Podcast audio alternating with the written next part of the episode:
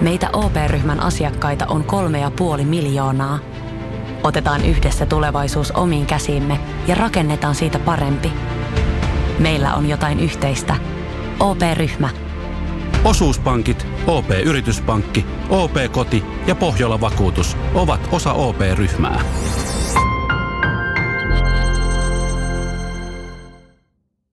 Ja sit mennään Kaukosen laidalle. Jos mietitään pelaajia, niin Janne Kuokkanen, miten iso yllätys on sulle ollut? Että nyt 40 peliä on pannut 21 pistettä. Niin, ylipäätään se, että joku suomalainen jääkäkkyliä tekee NHL puoli pistettä per peli, niin onhan se aina kova juttu. Tämä on Kaukosen laidalla NHL Podcast, joten otetaan seuraavaksi Askiin ohjelman juontajat Veli Kaukonen ja Niko Oksanen. Oikein hyvää iltaa kaikille. Täällä olisi Kaukonen ja Oksanen tällä kertaa kahdestaan. Joo, oikein hyvää iltaa minunkin puolesta, että mukava olla taas 300 viikon tauon jälkeen tässä tekemässä liveä teikäläisen kanssa, että vaikka, vaikka viime, viime kertainen live oli, oli varmasti tota, kuulijoiden ja kansakin mielestä suuri, suuri onnistuminen, kun meikäläinen oli pois. Olen tässä taas mukana tu- tuottamassa, tuottamassa matskua meidän, meidän kuulijoille. Joo, musta tuntuu nyt, että meillä vähän tämä netti pätkii tässä, että, tai sitten Mulla on samanlainen fiilis. kahdenvälinen yhteys pätkii, että joo, eli sullekin pätkii toi, toi yhteys siis. Tämä onkin hyvä startti tähän, että jos netti pätkii, niin se on liven tekeminen on vähän hemmetin vaikeaa siinä kohtaa. Mutta kuulet Niko nyt? Kyllä, kyllä, mutta kuulen, kuulen koko ajan. Kuuluuko sinne? Kyllä tännekin kuuluu, mutta myös sitä vaan mietin, että miten pahalla lägillä tämä tulee tämä setti läpi. Niin, Joo. niin, niin sitä tässä niin kuin lähinnä pohdin. Joo. Mitäs tota noin meidän vakiokuulija, joka on YouTube-puolella pistänyt viestiäkin ja moro vaan sullekin, niin, niin tota, kuuluuko sinne sillä järkevästi? Pistäpä, pistäpä viestiä, niin saadaan tänne käsitystä siitä, että kannattaako tätä puhua vai lyödäänkö pillit pussiin heti alkuun. niin saman tien pistetään. Aloitetaan edes saatana. Niin, aivan, luotto aivan pois saakeli. Netti vähän pätki, antaa olla saakeli. Ei me tässä, uuden, ei me tässä kunnon netiksi voida muuttua. en mä tiedä, siis nyt tää tuntuu toimivan vähän paremmin kyllä. Tuntuu. Mutta tiedätkö, tiedätkö minkä takia se hyrähti tuossa äsken, että et katkes vähän? No, Mä menin, mä menin NHLn nettisivuilla painoin standings auki, että mä haluan vähän katsoa, mi- kuka näistä joukkueista ylipäätänsä johtaa tätä divisioonaa, niin, tai on, on menossa playereihin tai jäävässä ulos, niin, niin totta noin, se, ä, ä, siis tämä on aivan jumi.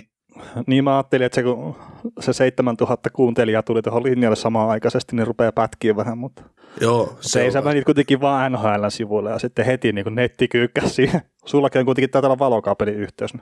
Joo, se on, se on käsittämätöntä, että täällä meikäläisenkin netti onnistuu tuottamaan niin paljon epämääräistä ongelmaa, että ei, niinku, ei pysty, ei pysty NHL-sivuja aja- avaamaan. Että sä oot kuitenkin 95 kattonut jo netin kautta hyvällä, hyvällä laajakaistalla pelejä, pelejä silloin, kun Posto, Posto ja Penguins on pelannut, pelannut kovia matseja. Niin hyvä, että meikäläinen on 2020-luvulla eikä, eikä vehkeä pelaa. No joo, siis kyllä itselläkin melkein itse asiassa valokaapelin yhteys tässä, niin täytyy kyllä sanoa, että ei ole ihan semmoinen maineensa veroinen vekotin kyllä, että useimpina iltoina tuntuu, että on enemmän ongelmia kuin iloa siitä kyseisestä, että, että en ymmärrä. Että Joo, ei ole ihan yksi tai kaksi kertaa, kun mä oon kännykän netin pistänyt sitä, että mä pystyn katsoa NHL tuossa prime timeissa. Joo, mullakin on sillä lailla, että ei mun, mun, munkin pätki toi netin kautta tuleva TV niin pahasti, että mä kuuntelen radiosta uutiset. Pakko mennä tuommoiseen vanhaan aikaiseen. Joo. Mm, Sitten mä oot varmaan huomannut, kun mä morsetan sulle mitä asiaa. Mutta... niin, mä oon ihmetellyt niitä savumerkkejä, mitä tulee sieltä Turun suunnalta, mutta joo, no hei, me piti varmaan jääkiekostakin puhua, mutta niin. Ehkä, ehkä. Meillä on hi- hienosti hyvä, että kaikille kuuluu, kuuluu hyvin tästä 7000 tuhannesta live-katsojasta tai kuuntelijasta paremminkin sanottuna. Ja nyt on tosiaan semmoinen tilanne, että mä en uskalla avata standingsia sen paremmin auki, mutta kai sä mulle pystyt kertomaan, että mikä, mikä tässä divisionissa oikeasti on tilanne, mutta, mutta en mä tiedä. Helppoahan tä, tätä läpi on käydä. Meillä on tässä pari joukkuetta, jotka, joiden tekeminen ei tämän kauden osalta enää vaikuta mitenkään, mitenkään sarjan kulkuun, paitsi sillä, että jotkut joukkueet, esimerkiksi nyt just Devils, voi pilata joidenkin joukkueiden, niin kuin, tai ei välttämättä joukkueiden voittoa, mutta toisten ihmisten voittoja, ja, ja, tota, ja tota, Buffalo voi tietysti ärsyttää, ärsyttää noita pisteitä kovin kerääviä joukkueita pelaamalla just hyvän pelin silloin, kun näillä olisi vähän niin kuin off day, että, että, että. Mutta aika, aika selvä, selvä piirteistä tämä divari, divari läpikäyminen tässä vaiheessa kautta on, kautta on, että onko itäisessä divisioonassa viisi joukkuetta, mikä periaatteessa pystyy pudotuspeleissä vielä pelaamaan ja muut onkin sitten jo done. No aika lailla, että kyllä se tuohon Rangersille se viiva menee ja kyllä silläkin rupeaa olemaan oikeasti aika kiire. Et sehän tässä on just, kun Capitalsia, Penguinsia, Bostonia, näitä tavallaan vanhoja suosikkijoukkueita, niin näin suostu vielä taipumaan. Ja sitten on Trotsin Islanders, mikä nyt on vain hyvä joukkue. Niin, niin sitten siellä on just nämä Rangersit ja Flyersit ja no miksei Devilsit ja Buffalotkin, missä on sitten ehkä enemmän sitä tulevaisuutta. Niin. No en tiedä Flyersista kyllä hemmetti, onko siellä tulevaisuutta enemmän. Joo, mutta Flyersistakin otetaan, otetaan koppia sitten tuossa varmaan tunnin, tunnin päästä uskaltaisin väittää näin. Että, että... No eikä me nyt tuntia vedetä, että Buffalo ja New Jersey. Ai niin, se tulee niin nopeasti. No se on kolmas joukkue tässä kuitenkin. No perhana. Mä muistan, että se tulee se jossain mutta ei niin, ei tietenkään. Niin sä kuvittelet, että se tulee edelleenkin siellä. Mä, mä, mä sanoin joulukuussa, että taistelin Devilsin kanssa divisioonan voitosta, mutta ei näin mä taistele. Devilsin, Islandersin, anteeksi. Mitä ja niin on jo Devils, mullakin ihan, että en mä yhtään miettinyt edes. voi voi, hyvin lähtee tämä keskiviikkoilta tästä menee, mutta, mutta tota, koittakaa kestää. Kaksi tuntia no. vähän, reilu, vähän reilu tulee. Ja, ja tota... Terassit on auennut, niin kato. niin siis mä en kotoa tee tätä, tätä lähetystä. Että Jokilaivalla siellä. Niin, tuossa naapuripöytä ihmettelee, mitä hemmettiä se nyt oli se yksinä siinä. Että... Onneksi se jo nykyään enää niin outoa, kun kaikki kuitenkin käyttää näitä langattomia kuulokkeita ja, ja nappikuulokkeita ja kaikkea tämmöistä. se niin. oli vielä tuossa, heitetään kymmenen vuotta sitten, niin se oli vähän outoa, jos joku höpötti itsestään tuolla, että oli vaikka langalliset nappikuulokkeet. Ei niitä kuitenkaan niin helppoa huomaa ja joku vaan molottaa menemään siellä itsestä. mä teen edelleen sitä julkisissa kulkuvälineissä, että mä puhun kaiuttimia mä kuuntelen musiikkia sillä niin kuin isolla äänellä, että ei mitään nappikseen saa laiteta korviin. Napit kuuluu huuleen, ei kuulu. Voi voi, kyllä nyt ollaan niin pahasti laukalla, että mennään Buffalo Sabressiin ja puhutaan ne pudotuspeleihin vielä. Ei kun niillekin meni mahdollisuus siihen. No, niin, niin, niin. Tota, Buffalon kausi, sehän oli tuossa, kävi aika kovassa aallonpohjassa ja, ja tota, siinä oli se, oliko niillä yli jopa parikymmentä peliä siinä, että ne voit, voittoa ottanut, mutta paljon, paljon pelasivat kuitenkin niin, että voittoa ei kauheasti tullut ja sitten Ralph Krügerit ja kumppanit pääs, pääs lähteä ja Aikkeli joutui telakalle ja nyt sitten Don Granato on päävalmentajana ja sinne on paljon ajetaan nuorta, nuorta omaa varausta sisään, niin mikä veli sulla on suurin ajatus tuosta Buffalo Sabresista tällä hetkellä? No joo, siellä tosiaan se 18 peli tuli peräkkäin. Et siellä oli varmaan jonkunnäköinen henkinen takaulukkokin siinä joukkueessa, että ei ollut sitä luottoa omaan tekemiseen ja muuta. Ja on se nyt sitten Krugerin vika tai ei. Itse taisi laittaa jossain kohtaa Krugerin viaksi sitä, että se pelitapa ei itsessään ehkä luo sitä mahdollisuutta niille onnistumisille. Niin se oli silleen tavallaan aika mennäkin. Ja nyt sitten se on näyttänyt raikkaamalta se peli tällä hetkellä. Et se on ehkä se isoin, että se miten kammottavan huonot se pelaaminen näytti siinä huonoimmillaan sen koronasetin jälkeen ja näin, niin siihen mihin nyt on tullut, niin se antaa taas semmoisen pienen toivon kipinän. Ja mua jotenkin pelottaisi olla Buffalo Sabersin fani, jos nyt katsoo niitä pelejä, se on semmoista vähän raikasta ja taas tulee semmoinen pieni toivo ensi kautta varten, että josko nyt sittenkin. Ja sitten taas jossain kohtaa varmaan revitään sydän rinnasta irti, että ei, ei, ei kuitenkaan, että että semmoiset fiilikset no niin kuin yleisellä tasolla Buffalosta tällä hetkellä. Joo, no mulla on tuossa niin omissa ajatuksissa tämän joukkueen osalta se, että loppukaudesta tämä jengi tulee varmaan ottaa pisteet jonkin verran, kun joukkueet aliarvioi Sabresiin, ja tosiaan kun se peli on vapautuneempaa, ja näillä kiertää pelaajat, näillä ei rasitu liikaa, liikaa jätkät, niin, niin tosiaan voittoja voi olla otettavissa, mutta ihan liikaa johtopäätöksiä on turha, turha vetää, kun kuitenkin sitä kaksi kautta vetänyt putkeen sen ison voittoputken syksyllä ja sitten sit Joo, siis muistaakseni kahtena kautena putki oli kymmenen pelin voittoputki ja sitten on huudeltu vähän milloin mistäkin suunnalta, että se Sabers on nyt tullut ja se sitten jos taas katsoo edistyneitä tilastoja ja antaa niille arvoa tai ei, niin ne ei ole missään kohtaa näyttänyt Buffalon kohdalta hyvältä. Joo. Mutta että ei se, siis, se ei ole niin huono joukkue kuin mitä se oli tässä huonoimmillaan tällä kaudella. Mm. Ja nyt sitten se, että ne on esimerkiksi nyt Krugerin potkujen jälkeen, ne on tehnyt enemmän maaleja kuin Krugerin aikana tällä kaudella. Ja tämä on ilman Jack Aikelia, niin kyllä se on silleen positiivinen signaali kuitenkin. Mm. Ja Dalini rupeaa näyttää taas vähän siitä pelaajalta, mikä se pitäisi ehkä olla. Ja kaikkea tämmöisiä. Casey Middlestad on tehnyt maaleja paljon, oikein laukomisprosentti on ihan älyttömän korkea. Ei tule varmaan tekemään samalla prosentilla jatkossa maaleja. Et kyllä siellä, tietenkin se on hyvä, että ne nuoret saa sitä tulosta aikaa. Ja tuossa Joo, ja... Middlestadilla on 20 on laukumisprosentti. Joo, mutta se on, niinku, se on tosi niinku, mun mielestä loppukauden ajalta positiivinen juttu, että sinne pystytään just ajamaan Mittelstadeja, vaikka on tietysti jo monta vuotta pyörinyt aina ympärissä, ja Artur Vatsalainen on ollut positiivinen yllätys, miten on tullut sisään nyt. Mun kauan odottama Mattias Samuelson teki NHL debyytin puolustukseen, ja Ukko-Pekka Luukkonen oletettavasti pelaa tällä viikolla ensimmäisen NHL-ottelunsa, että siinä on, se on hieno nähdä, hieno nähdä tota, ja vaikka mekin ollaan jo vähän psyykattu sitä, että Aikkel on viimeisen pelinsä pelannut Sebresissä ja lähtee, lähtee kesällä meneen, niin jotenkin tämä loppukausi antaa kuitenkin itsellekin sellaisen toivon kypän, että olisi hieno nähdä tämä joukkue pelaamassa niin, että se ykkössentterinä, Aikkeli ja kakkosentterinä Dylan Gosens, koska Dylan Gosens näyttää niin kuin semmoiselta kaverilta, että ensi vuonna, vai palaako siltä tulokasvuosi nyt? Kyllä se palaa. Joo. Palaa. Niin, niin että olisi hieno nähdä äh, Dylan Gosens, Jack Eichel ykkös-kakkosentterinä jengissä. Ja se, koska me puhuttiin jossain vaiheessa kautta siitä, sä tyrmäsit mut aivan täysin, täysin silloin, kun mä sanoin, että mun mielestä se keskikaista ei ole niin huono se Aikkel Staal, Cody Ikki, niin sä sanoit mulle silloin hyvin, että Staal ja Ikki on menneen talven lumia, ei ne ole enää sellaisia pelaajia, että no, ne on ollut ja mennyt, että ei ne kanna mitään joukkuetta enää, niin jos ajattelee, että Dylan Kouses on nouseva sentteri, ei välttämättä niin hyvä mitä Aikkel, mutta nostat sen kakkoseksi, on tuommoinen nälkäinen kaveri, otat sen Erik Staalin tilalle, ja semmoiset kaverit lähtee kantaa joukkuetta, mikäli, mikäli sikäli kantaa, se täytyy tietysti näyttää. Ja nyt on toisaalta hyviä merkkejä ilmassa. Niin on mielenkiintoista nähdä, olisi, olisi mielenkiintoista nähdä, että mit, mitä tämä joukkue sitten tuo. Ja sitten se, että kunnon ykkösmaalivahti, onko se, esimerkiksi Ulmark on pelannut tosi hyvin, on pelannut monta vuotta tosi hyvin, ainakin mun silmään, niin kuin Buffalo mm, maalla, mutta ei vaan, ei, ei vaan saa tukea. Et, että, että siinä, on, siinä on paljon semmoisia palasia, että se voi tavallaan napsahtaa oikeasti hyvään suuntaan, tai sitten se vaan pysyy sit samanlaisena tai menee vielä huonommaksi. huonommaksi että.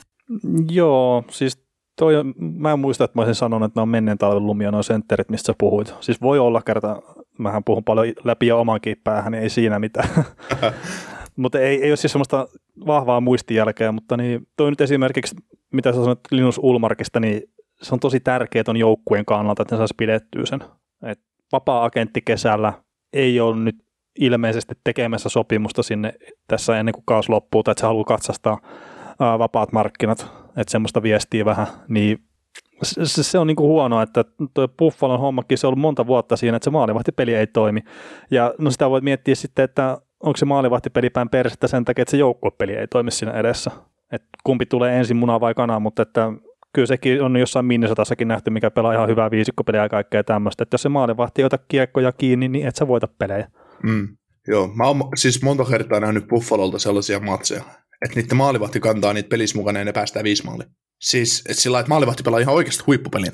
Mm, joo, joo. Ei, siis... ei, ei, vaan voi, ei vaan voi mitä. Ja siis kyllähän siis Buffalo tai mikä tahansa muukaan joukkue on, niin okei se on helmetin hienoa, että niillä on keskikaistalle Jack Aikelia ja sitten Dylan Kosenssia nyt tulossa ja pelaako Casey Middlestad sitten loppupeleissä keskellä vai onko se laita hyökkääjä, niin sillä nyt ei ole silleen väliä, mutta siellä on sitä potentiaalia tulossa. Ja siis puolustukseenkin niin on se Rasmus Dalini tulossa, miksei Henri Jokiharju, mikä on se ristolaisen tilanne.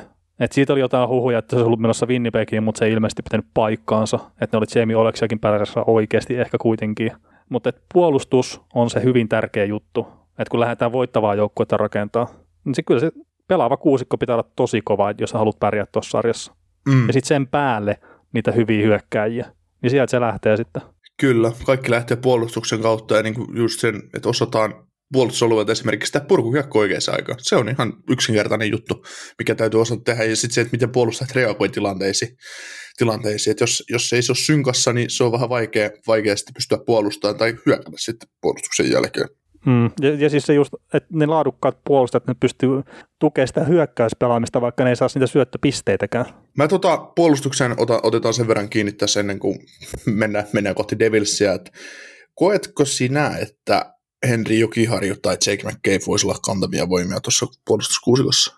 No siis mä taisin siinä meidän leijona hommassa silloin sanoa, kun me tehtiin Pekingin joukkuetta, että mä oon tykännyt siitä, mitä mä oon nähnyt Henri Jokiharjulta ja Rasmus Dalinilta pakkiparina ja kyllä mä jotenkin edelleenkin mä näen siinä sen potentiaalin, että onko se sitten kakkosparin se kiekollinen puolustaja vai mit, miten se menee, mutta kyllä mä sanoisin, että se pystyy olemaan hyvä, hyvän tason NHL-puolustaja. Se sitten, että miten sä määrittelet kantavan puolustajan, niin sehän on tietenkin sitten ihan eri asia. Et en, en mä sano, että se ykköspuolustaja tulisi olemaan tällä hetkellä, mutta että kuitenkin hyvän tason NHL-puolustaja, joka pystyy liikuttaa kiekkoa. No mietitään, käytetään se niin, että otetaan Minnesota Wildin puolustus tuohon tota, Sutersburg on Brudin Tampa, niin olisiko Henry Jokiharjulla paikkaa siinä nelosessa? Öö, no en siis ihmettelisi, jos olisi parempi pelaaja kuin Dampa parhaillaan. Toi on, kova, toi, toi on kova ylistys Jokiharjulla. No siis, joo, tai sitten se, että mä en arvosta Dampaa hirveästi. että kummi se ottaa. Ei, mutta siis Matt Dampakin, niin se mitä se oli pari vuotta sitten ja mitä se nyt on, no okei tänä päivänä ehkä huono, se on se viime kausi oli tosi heikko, mutta että siis Dampan taso on tippunut siitä, mitä se oli parhaillaan, se paikutti maaleja paljon. Mm. Että kyllä se, mä näen Jokihaudussa paljon hyvää itse, mutta että se sitten, että osaanko mä katsoa oikeita asioita, niin en välttämättä. Joo, mä, mä itse Jokiharjun kohdalla mietin sitä vaan, että se on tosi hyvä niin kuin laadukas liikuttaa kiekkoa ja esimerkiksi se Dalin on sille siinä mielessä varmaan loistava pakkipari ja mihin NHL on menossa koko ajan sen kiekollisempaan suuntaan.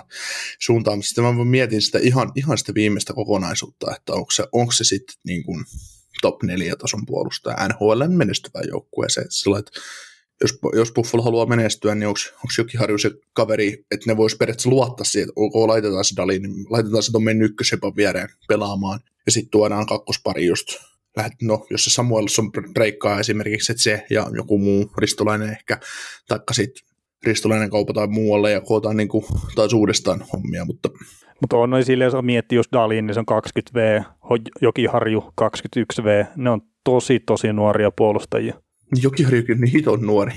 Niin, että se, se tosiaan, että siellä on niin paljon vielä vuosia aikaa kasvaa. Että neljän vuoden päästä meillä on se parempi käry siitä, että mikä se Jokiharju on mm. miehien. Kyllä, mutta onko sulla tota, noin Buffalosta, sulla on paljon muistiinpanoa, mutta onko sulla jotain merkittävää sanomista, mitä sä haluat meidän kuulijoille tässä purkaa? Mm, no, mä sanon tuon Rasmus Asplundin, että 2016 kakkoskerroksen varaus, niin siinä on semmoinen hyvä kahden suunnan työmyyrä, että uskon, että tulee olemaan oikeasti tosi arvokas pelaaja tuolle joukkueelle. Että siinä on semmoinen pelaaja, mitä kannattaa pitää silmällä. Ja se itse asiassa pelannut sen Middlestanin kanssa samassa kentässä, joka sitten Take Thompson ollut kolmantena lenkkinä sitten. Niin se on ollut niitä kantavia voimia nyt tuossa viime aikoina noissa peleissä. Ja Take Thompsonista voisi sanoa sen verran, että tosi iso kokoinen pelaaja. Vähän semmoista vikaa kuin jollain toisellakin pelaajalla, mitä, mistä me ollaan paljon keskusteltu tässä podcastissa, mutta että niin kuin ei jalat meinaa pysy liikkeellä.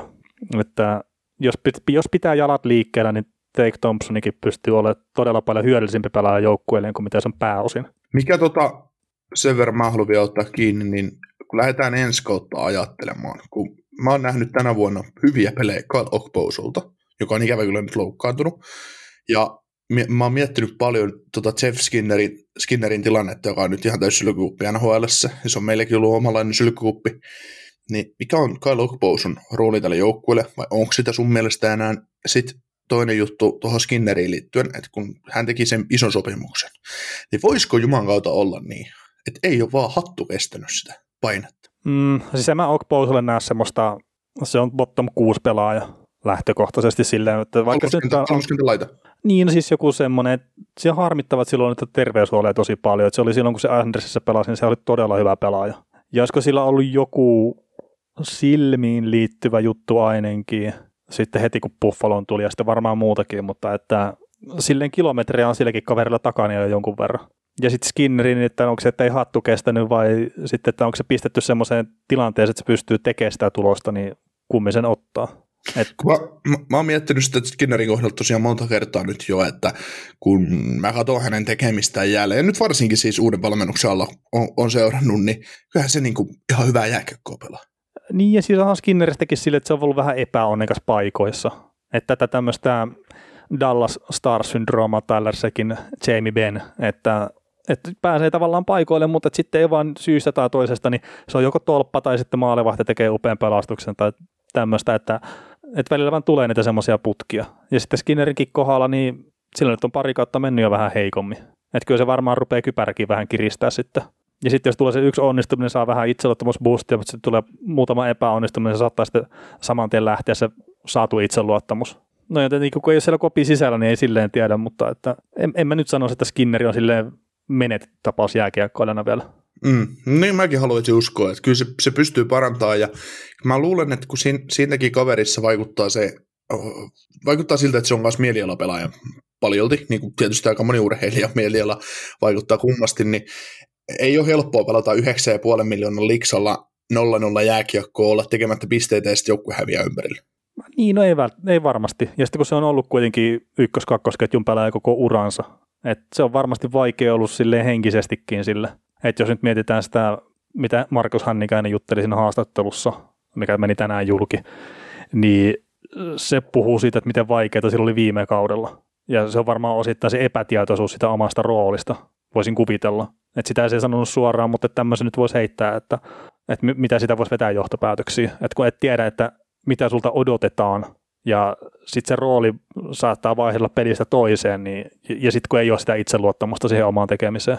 Ja Skinnerihan on ollut semmoinen pelaaja, että sillä on ollut niitä hyviä kausia ja huonoja kausia, että se on ollut vähän joka toinen kauspelaaja. Että nyt ei, ei vaan tällä kaudella tullut sitä pomppua ylöspäin. Niin. Osaltaan saattaa vaikuttaa se, että pelaa 10 minuuttia pelissä neloskentässä ja sitten se, että tosiaan muu joukkue on kuraa, niin eipä siinä. Niin, no siis vaikea tuossa Buffalossa lähteä sitä itseluottamusta rakentaa. Mutta toivotan Buffalolle kaikkea hyvää ja siihen, että ne tekee nyt kesällä hyviä ratkaisuja ja, ja tota, saa tätä laivaa käännettyä oikeaan suuntaan. Et kymmenen vuotta nyt putkeen ilman playereita ja jotta ennätyksen tekee, niin ensi kausi täytyy olla vielä. No, mutta kunhan nyt jonkun ennätyksen tekee. Niin, joku ennätys aina, aina hyvä. Mutta hei, hypätään, hypätään, hypätään Devilsiin, jos ei sullakaan Zebresista enää mitään ole. Eiköhän me voida mennä eteenpäin. Joo. Tota, päällimmäinen ajatus Devilsistä on mulla se, että on ollut hieno nähdä, miten joukkue on pystynyt ajamaan tuota nuoret kaveria sisään ja joukkue keskivästä näyttää nyt tällä hetkellä tosi hyvältä ajatellen tulevaisuutta. Et sä hehkutit kauden alla Jack Hughesia ja, ja, tota, ja, ja psyykkasit sitä tulemaan ulos parempana pelaajana, mitä se oli aikaisemmilla kaudella. Sinällään se on helppo väite pistää pihalle, koska nuoret pelaajat vanhenee ja, ja tota, vuodella ja varmasti harjoitellut kovaa ja no. näin, että mit, mit, millä säkin sitä menit silloin läpi. Alkukaudesta Hugheshan oli tosi hyvä play, play driver, pelasi, pelasi tosi vahvaa kiekkoa, niin kuin pelasi koko Devilsikin, mutta sitten sitten on vähän tota, tietysti loukkaantumista vaivannut ja vähän sitten ruvennut peli sakkaamaan, mutta kokonaisuutena on hieno nähdä, että tässä on ollut hieno sisäajavuosi Devilsin osalta, että vaikka menestystä ei vielä tulossakaan, mutta mun mielestä tällä joukkueella tulevaisuus näyttää oikein hyvältä. No joo, ja Jack Hughesikin, niin tietenkin se korona ei sitä kukaan tilannut tonne. Et siihen koronaan asti niin melkein piste per pelitahissa. Sen jälkeen oli pitkä pätkä, että ei oikein tehoja tullut. Ja nyt on taas viime aikoina niitä tehoja tullut myös. Mutta se, mitä mä just jotain kattelin noita kiekohallintatilastoja ja muita, niin nehän Jack Hughesilla on ihan oikeasti hyvällä tasolla. Et kyllä siellä on sitä potentiaalia sen pisteiden teon kannalta, että se Jack Hughes, me ollaan puhuttu siitä, että sen laukaushan on hernepyssy. Et se ei, sillä se ei tule tekemään sitä tulosta kyllä tuossa harjassa ihan älyttömästi, ellei se sitten kehitä sitä tulevaisuudessa. Mutta että mistä New Jersey Devils saa sitten Jack Hughesin kenttään se maalintekijä? Että mistä saadaan se kaveri, millä Jack Hughes voi toimittaa sen kiekon kerta. Sillä liikkeellä, mikä sillä on, niin se pystyy tekemään tilaa itselleen ja ketjukavereilleen. Mm. Mutta mut sitten se vaan pitäisi olla vielä se joku kaveri, mikä, että kun sä heidät sen kiekon siihen, niin se sitten pystyy toimittaa sitä niin. sinne maaliin. Joo, Jarmolle voisi soitella m- varmaan. Niin sano. Niin Jarmolle voisi soitella varmaan. tota, sehän tässä on, Devilsissä onkin aika, aina niin ilkikurista, tai tässä on monta vuotta ollut ilkikurista, että mullakin on tässä niin ajatus, että joukkue voittaisi tälläkin kaudella enemmän pelejä. Jos joukkueen paras maalintekijä olisi jokin muu kuin heittomerkeissä Miles Wood, sitten mä, mä kirjoitin tämän, sitten mä menin katsomaan, on paras maalintekijä, niin Miles Wood. sitten mä että ei, ei, eikä. Siis sillä että ei otettaisi Miles Woodilta mitään 14 maalia painanut tällä kaudella sisään, mutta se kertoo just, että tuommoiset kaverit, kun pitäisi olla middle sixissä, mun mielestä, niin ne johtaa tavallaan maalien kautta joukkuetta. Että kyllä se, se, on vähän, se on vähän sillä ikävää. Ja, ja tavallaan Devils on profiloitunut tuommoiseksi viime vuosina tuollaiseksi hyrrejoukkueeksi, että siellä tekee, siellä tekee tasaisesti 6-7 pelaaja kaudessa 10 maalia ja se olisi siinä. Että... No mutta se on sitä tasapaksuutta, mitä tuossa joukkueessa on. Mm. Että se on tämmöinen oma elämänsä Montreal Canadiens, että ei siellä mitään supertähtiä ole, mutta siellä on laadukkaita pelaajia. Ei vaan niin paljon sitten kuin Montrealissa. Ja sehän tota, on ollut Davisin kannalta ikävä, että esimerkiksi tuo joukkueen kapteeni Niko Hisser niin vain kymmenen peliä pystynyt pelaamaan tällä kaudella. Että oli siinä alkukaudesta loukkaantunut, sitten tuli takaisin, saiko se kiekon naamaa, ja nyt taitaa pelaa Akvaarion kanssa. Niin kyllähän tuommoinen vaikuttaa ihan älyttömästi. Mm. Joo, ja sitten kuitenkin, että ei se keskikaistakaan mikään maailman kokeneen ole, niin sitten saatat sieltä sen kokeneemman palasen tavallaan pois, pois niin kyllä se, kyllä se vähän... Nyt Pavel Chahahan siellä Niin, Pavel, no, Pavel Saka ja äh, Hissier taitaa olla aika lailla sama ikäinen. Olihan se Travis Zajakki aikansa. Mutta... Ää, niin, mä olin just sillä, että Zajakki on niin, niin tota, näkymätön pelaaja, että me ei muisteta sitä edes. Joo, siis itse asiassa Travis Zajakista täytyy se sanoa, vaikka nykyään jo Andersissa taas lätkiikin, niin, niin, niin tota, on, on, kyllä ei, ei kiinnitä mitään huomioon kyseisen kaveri. Ei mitään. Se on ihan uskomatonta, että se, se on saattanut painaa tässä uralla 29 maalin kauden ja tehnyt 88 tehopistettä. Ei, ei mitään, ei, ei reagointia, ei minkään sortista. Et se on vähän pahempi vielä kuin Niklas Backstrom. no, no joo, Backstrom sentään tietää kaikki, jotka katsoo jääkiekkoa. Niin. Travis Sajakista, jos sä kysyt keskiverto jääkeikon seuraajalta, mikä siis mulle henkkohtaisesti keskiverto jääkeikon seuraaja on se, joka katsoo primetime-matsit viikonloppuisin. Niin mm. jos sä kysyt Travis Sajak yli vai alle tuhat peliä NHL, niin se ei, sieltä ei tule välttämättä vastausta, että yli tai alle, vaan silleen nyt kuka. Mm. ja toikin on tosiaan pitkä ura tehnyt tuossa sarjassa. Niin. Joo, mutta hänkin ratsastaa kohti auringonlaskua nyt aika kum, kovaa tahtia. Ja oli aika hienosti muuten Tom Fitzgeraldilta, Fitzgeraldilta sanottu, että loppukauden osalta hän ei toivo mitään muuta niin paljon kuin sitä, että Islanders voittaa Stanley Cupin ja Palmieri ja se jakki saa kannu. No joo, siis kyllähän se hieno olisi. Olisi tavallaan, kun noita, noita vanhoja pelaajia, joille sois Stanley Cupin kyllä. Et tietenkin ehkä omalla tavallaan toi Joe Tortoni edelleenkin olisi se että jos miettii sitä, miten ikoninen asema sillä on jääkiekossa ja millaisen uran se on tehnyt, niin omalla tavallaan Torttoni on se ehkä se, mutta että, siis Zajakkikin näistä näkymättömistä kavereista. Ja itse asiassa ihan hyvä kommentti tuli tuolta YouTuben chattiin, että Niko vaan näkee peura ikkunasta aina kun Zajakki on jäällä. Että. Muistetaan vanhoja pätkiä. Niin, selkeästi on kuunneltu. tarkkaan, liian tarkkaan. Niin. No kyllä me muutaman kerran käytettiin. Tämä on käytetty tuota peurahommaa, mutta kuitenkin ei ehkä tällä kaudella juurikaan. Joo. Mä just itse asiassa mietin, mikäköhän tämä meidän aihe tässä oli, kun me tehtiin tehdä tätä jaksoa. Että... no siis, eikö tämä luontoradio? ei kun mä mietin, kun mä katselin just ikkunasta tulossa peura hyppää tähän mun. Joo. Tota, Uh, Devils kuuluu myös tosiaan sit saman, samoihin joukkueisiin Sabresin kanssa, että et, et, ei tästä kaudesta suuremmin voi mitään mitään johtopäätöksiä tai siihen pelaamiseen konkreettisesti ei voi, ei voi ottaa kantaa, kantaa mutta sen, sen verran mä haluaisin nähdä tämän joukkueen osalta, että ihan sama paljonko nyt Devilsilla voittoja tai pisteitä, niin niin, niin mun mielestä Devils kuuluu ensi kaudella niihin jengeihin, jotka voi Metropolitanissa syödä jonkun niin sanotun nukahtava jäti edeltä, ja mulla on täällä suluissa Pittsburgh. Sillä lailla, että ensi, ensi kaudella ihmetellään, että mitä, mitä, mitä, mitä, mitä. Joku voi ihmetellä siis. No kyllä mekin varmaan ihmetellään sitten, jos se kuitenkin tapahtuu. Että... Joo, mutta ei, kun, lähinnä just siltä, että en, en mä tässä nyt Devilsia rupea niin konferenssifinaaleihin vielä lykkäämään idässä ensi kaudeksi, mutta se, että, se, että miettii, että täällä on vaikka, vaikka, vaikkakin nuori, niin täällä on laaja keskikaista. Siellä on just Michael McLeodi, Jegor Sharankovic, nyt just Miles Woodit, kumppanit. Semmoisia kavereita tullut niin laidoille sisään, että jos ne nyt vähän os, osuisi vapailla markkinoilla, jos se ruvetaan käyttämään rahaa, ne saisi joukkueeseen vähän sitä tulitukea. Ja sitten niillä on kuitenkin nuorta kaveri tulos vielä pakistoon, ja pakisto on muutenkin mun mielestä ihan ok. Jo. Mm, niin, tai Smith on ollut aika hyvä tällä kaudella. niin, jo, tippunut, tippunut rosterista pois. Ja sitten just se Mackenzie Blackwood maalissa, joka pystyy parhaim, on parhaimmillaan näyttänyt siis no vähän samantyylinen maalivahti kuin Linu Sulmarkki, että, että pystyy pelaamaan todella hyvin, mutta ei sitä vaan kukaan huomioi. Ja viime kaudellakin Blackwood pelasi todella korkealla tasolla, mutta ei sitä niin joukkue häviää tavallaan koko ajan, niin ei, ei sinällään ole merkitystä. Tälläkin kaudella sullakin oli tosi hieno muistiinpano, että tällä oli tosi hyvä, mutta sitten, sitten vähän romahti taso, niin sen varassa mä haluaisin niin ajatella, että joukkue taas nuoret pelaajat vanhenee vuoden, tulee vähän kokeneempana, kokeneempana sisään, tulee omanlaisella raikkaudella, saa pelitavan kulaan paremmin, osataan puolustaa tai hyökätä paremmin, ja hyvä maalivahti, niin ja sitten sieltä tulee just näitä vanhempia, vanhempia työhevosia tavallaan alaspäin, niin ja hyvin voi olla niin mukana taistelussa. Joo, ja siis toi Mackenzie Blackwood, niin en mä tästä kaudesta vetäisi tosiaan mitään sen kummempia johtopäätöksiä minnekään suuntaan. Et uskon kyllä, kyllä siihen, että hän tulee ensi kaudeksi ihan, ihan yhtä hyvänä takaisin kuin mitä sitten tuo edellinen kausi oli. Että, että aloitti tosiaan kauden tosi hyvin, sitten tuli se korona. Jos en ihan väärin muista, niin Blackwood oli ne ensimmäisiä Devilsin ukkoja, jotka tipahti silloin sinne koronan pyörteisiin, niin eihän me tiedetä, että minkälaiset jälkioireet näillä pelaajilla esimerkiksi on.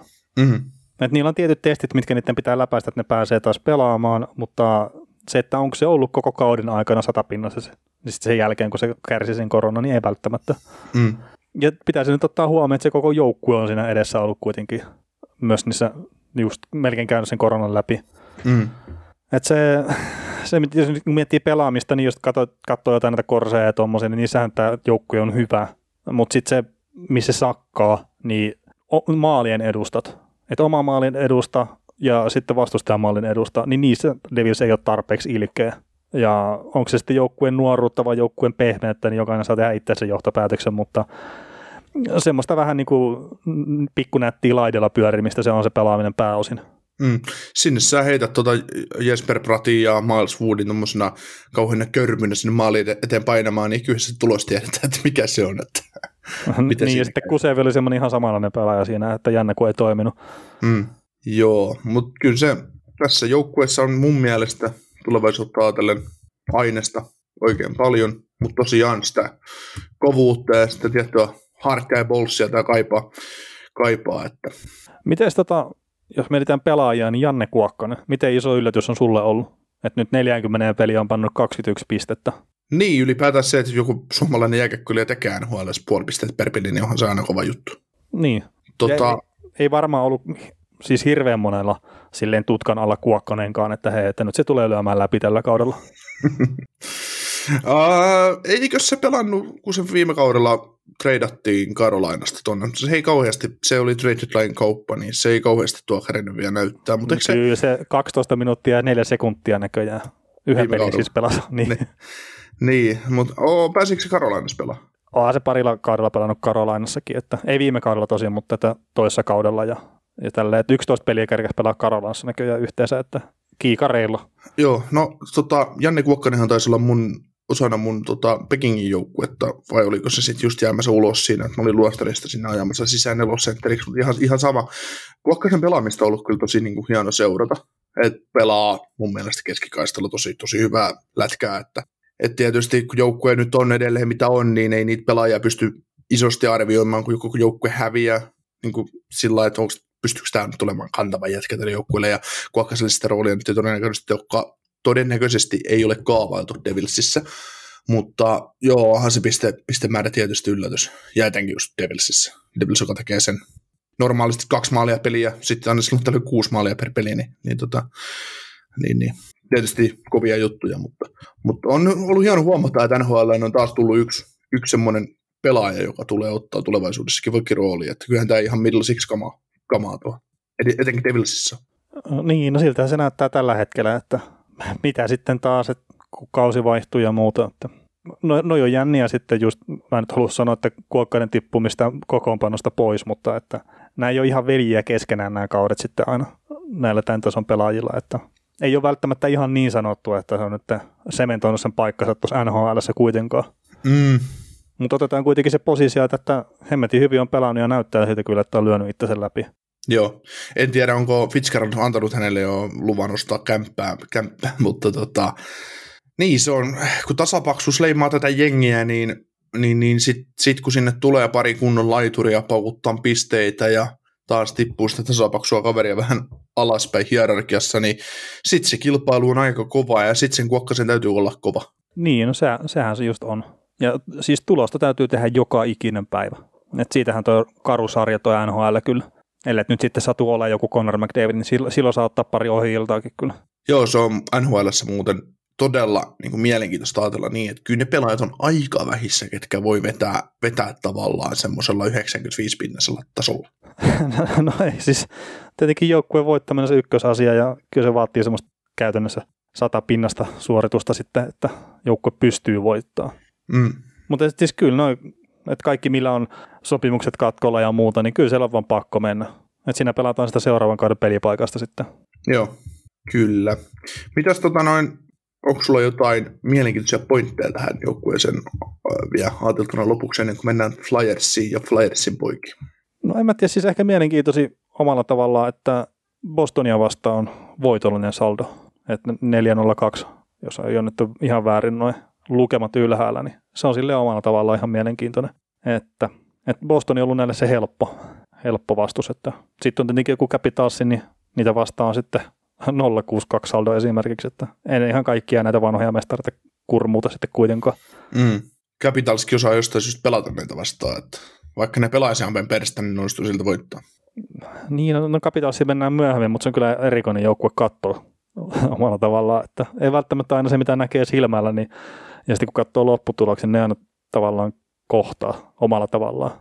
Et toki näkee ne maalitkin, mutta että tuntuu, että, että, että se jotenkin silleen pystyy voittamaan semmoisia pelejä, mitä sen ei pitäisi voittaa. Mm. Tämä on mielenkiintoinen tilasto, minkä olet ottanut yleensä scoring first, sekä ottanut ensimmäisen maalin, niin 11 10 1 Todella huono saldo, kun tehnyt ensimmäisen maalin. Ja sitten taisi vähän hauska, jos kun vastustaja tekee ensimmäisen maalin, niin jos se olisi plussalla, niin sä olet, mitä? Joo, siis ei, niitäkin joukkueita on, joilla se... 14 5 Ah, niin. Siis niitäkin joukkueita on, joilla se on, ei nyt välttämättä plussalla, mutta hyvin tasoissa. Mutta mut toi tosiaan, että 11, 10, 1, silloin kun mä oon laittanut ton ylös, ja nyt jos mä sitten vielä varmistan, että se ei ole muuttunut. Ei se ole muuttunut minnekään. Niin. No eivät, eivät tehneet avausmaaleja Pingvissiä vastaan, sen tiedän kertoa. niin, eikä ne voittanutkaan sitä peliä. se oli muuten hei, mielenkiintoinen se Pingvins-peli, että mitä, tekikö se viisi maalia vai kuusi maalia se Pingvinsin siihen kärkeen? Ja, Neljän nolla ykasarjassa. Niin, mutta sitten kuitenkin viisi maalia, kun toi kävi painaa tuo Davis sitten kolmanteen erään. Kuusi. Kuusi. Se oli 6 0 kahden jälkeen. Joo, no se oli ensimmäinen kerta kuitenkin NHL-historiassa, kun toi joku joukkue teki kuusi maalia. Kolmanteen erään ne hävisi sen peliä. Kaivan nyt vähän vielä puukkoa syvemmälle meikäläisen haavoihin. Ei siis, mä näen vaan tuosta jatkoajan keskustelupastalta tämmöisen faktan, että oliko se joku 0, 240 nolla tai joku tämmöinen oli se, että miten ne on aikaisemmin mennyt. Joo, ei, mä en nyt sano se kuulijoille, mulla on nyt paha verta tätä Penguinsia kohtaan itselleni, siis sivan pitkä veto viime yöltä, jossa oli, jossa oli veto, että tässä Penguinsin ja Devilsin välissä ottelussa tulee yli 6,5 maalia ja Penguins voittaa ottelu vähintään kolmella maalilla, mutta vaikka johdat kolmanteen lähdet tässä 6-0, niin se ei ole vielä varma homma. Toki no se yksi maali oli, tarvi tulla vielä siihen, mutta et kiitos vain. Mutta joo, mennään tota noin Flyersin poikiin. No mennään Flyersin poikiin. Ei puhuta James, James Van Rimsdijista ja Kevin Hayesista vielä. Aha. Mutta tota, mutta tota, ää, mua harmittaa, että näin laadukas jengi osaa pelata näin päin perstä. Et osalta ongelmana on se hitaus, mikä oli kuplassakin havaittavissa. Mutta mun mielestä niin puolustus- ja maalivahtipeli on antanut ihan liikaa siimaa silloin, kun hyökkäys on tehoillut. Ja kun mietitään kuplaa, niin puolustus- ja maalivahtipeli oli aivan timanttia. Se eli sitä joukkueessa varassa. Ja ne olisi voinut vetää finaaleihin asti. En ole ennen Tampaa olisi voittanut, mutta siis... No ei se nyt siis, niin timanttia ollut se puolustuspelaaminen, kun se Carter Hartti piti sitä joukkuetta pystyssä. Kyllä, no joo, totta kai, totta kai Hartti pelasi tosi hyvin, mutta siis siitä oli nähtävissä se organisoitu puolustuspelaaminen tällä joukkueella, että ei se, se ei niinku sinkoillut sinne tänne. Mutta sitten hyökkäys, ei, ei hyökkäys antanut tavallaan, että puolustus ja maalivahti peli, Hartti kyseli, että tuleeko me pyörittää ylivoimaakin vielä. Niin, niin, tota, niin nyt kun se hyökkäys tavallaan tehoilisi ja hyökkö, hyökkäys pystyy tavallaan voittaa pelejä, niin sitten puolustus ei enää mahdollista. Siitä ollaan palattu siihen back in days Flyersiin, että Hmm, se, miten tärkeä pelaaja Matt Niskanen oli tuolla joukkueella? Niin, se voi olla kyllä todella iso. Että se oli kyllä silloin, kun se, tämä joukkue sainas Matt Niskasen ja Justin Brownin, niin mun mielestä ne oli silloin tosi hyvin hankintoja tuohon jengiin ja, ja se näkyy siinä selvästi siinä jengissä, mutta Matt Niskanen pois, niin, niin nyt ne joutuu pitämään Shane Costis joukkueessa mukana. Niin, onko sekä se ongelma sitten loppupeleissä? No ei, ei välttämättä, mutta siis, tai ei ole, mutta se, että, että, että kaveri kuitenkin on kai ura oli melkein kuopattu tuossa. Niin mm, se, se, on se ainut pelaaja, minkä mä oon melkein nähnyt tehoilevan tuossa Flyersilta viime aikoina. Toki näin nyt ollut prime matseja, mitä on katsonut muutamiin. Niin Kostis Pehere siellä on ollut aika hyvin esillä niissä. No mikä sun ajatus on tästä jengistä ihan tota, näin kylmiltä ja alkuus? Äh, no siis mulla ei ollut viime kaudella missään kohtaa semmoista Flyers-rakkautta niin sanotusti, että mua jotenkin ahdisti se, että miten huonosti ne lähtee hyökkäyksiin ja just miten hitaasti se pelaaminen tapahtui. Että et se, se ei mua vakuuttanut missään kohtaa. Ja toivottavasti mä oon tehnyt sellaisen niihin podcasteihinkin aikanaan kerta. Mä jopa katsoin meidän vanhoja muistiinpanoja, niin kyllä mä oon sen sinne kirjoittanut, kun meillä on ollut viikon joukkueenakin Flyersi. Että ei vakuuta mua. Ja kyllähän me puhuttiin tästä aika raskaaseenkin sävy varmaan sitten noissa kuplapudotuspeleissä, että me kumpikaan ei ole oikein tykätty siitä, mitä se joukkue kokonaisuutena näytti. Että niitä olisi pitänyt tippua silloin Montrealia vastaan, mutta jotenkin se ne onnistu sen voittamaan, tai Montreal onnistui häviämään. Ja sitten se, että miten se meni Andersia vastaan sinne viimeiseen, tai niinku, oliko se seiskapeli asti niin? Meni seiskapeli, joo. Niin, niin se, no kun mä just mietin, että montako peliä ne pelasi siinä, mutta kyllähän ne vähän seitsemän pelin sarjoja jo pelasi. Mutta niin sekin, että kun en ollut pelillisesti missään vaiheessa mukana oikein siinä. Mm, yhdessäkin pelissä ne sai sen 3 johdon ensimmäisen erän täysin laajena ja sitten se kaksi, toinen kolmas erä oli täysin sitä, että Islanders pyörittää, Islanders pyörittää, Islanders pyörittää, että a, maali, ensimmäinen maali oli ajan kysymys, toinen maali oli ajan kysymys, tasoitusmaali ajan kysymys. Sitten Flyers voitti sen pelin vielä. Mitä? Joo, kyllä se oli se kuplapudotuspelit, niin ää, vaikka mä tässä nyt kehun sitä, että pystyn niin kuin näin laadukas hengiä pelasi niin kuin mun mielestä hyvää, lä, hyvää lätkää, Siis sillä, sillä tavalla, että se näytti semmoiselta lätkältä, että kun tämä ottaa stepin kaksi eteenpäin, niin tämä on oikeasti hyvä joukkue. Niin tämä otti nyt stepin kaksi taaksepäin, tämä jengi. Mm, Et e, e, eihän me, niin kuin just sanoit, että me ei uskottu siihen missään vaiheessa, että se voisi voittaa ketään tai niin kuin mennä yhtään mihinkään pudotuspeleissä. No se meni toiselle kierrokselle asti. Ja se oli vääryys. Mutta... Niin ja siis tämä oli se joukkue, mikä sen höpö, höpö lohkovaiheen perusteella pistettiin, niin kuin, että tämä on se ennakkosuosikki voittamaan. Mm. Kert nämä taisi putsata pöydän siellä siinä lohkovaiheessa. Niin voittivat ihan kaikki pelit. Niin, niin sitten oli silleen, että tämä, tämä on nyt niin kova jengi. Sitten katsoo sille puolitoista erästä, että, niinku, että mikä tässä on se juttu, että minkä takia tämä on kova jengi. niin.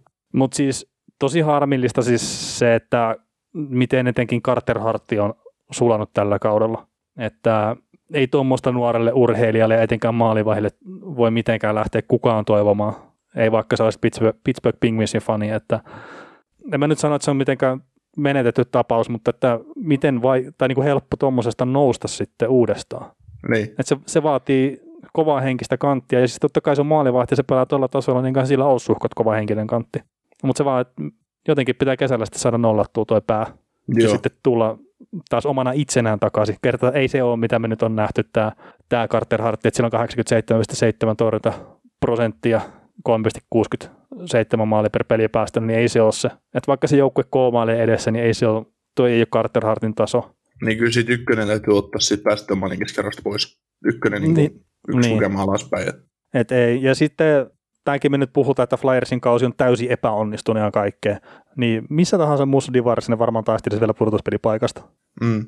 Et niillä on nyt 47 pistettä, niin Montrealilla on 47 pistettä. Ja sitten jos katsoo tämän Discover Central Divisionan, niin siellä on Chicagolla 47 pistettä. Että okei, Nashville on 51 pisteessä ja pudotuspelipaikassa kiinni. Ja sitten tämä läntinen höpö, höpö divisioona, niin Arizona on 45 pisteellä kiinni pudotuspelipaikassa.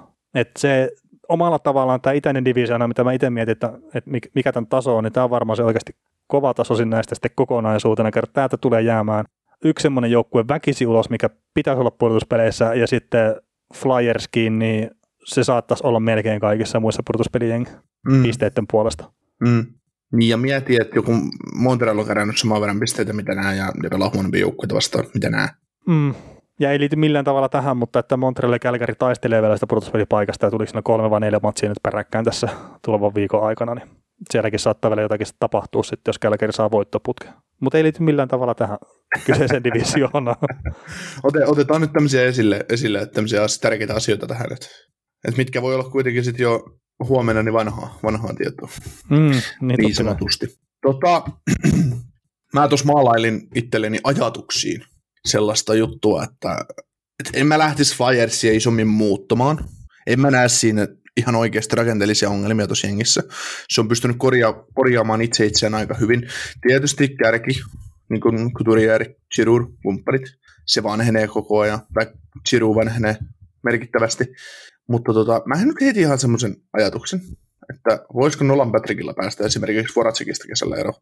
niin, no mikä on Nolan Patrickin arvo sitten, että ei ole ollut mikään säkinevä pelaaja kyllä tällä kaudella. Joo ei, tietysti tietysti tota, hänellä on omat vaivansa taustalla, että minkä takia on varmasti harjoittelu ollut vähäisempää ja ei ole päässyt lunastamaan sitä maksimaalista potentiaalia vielä.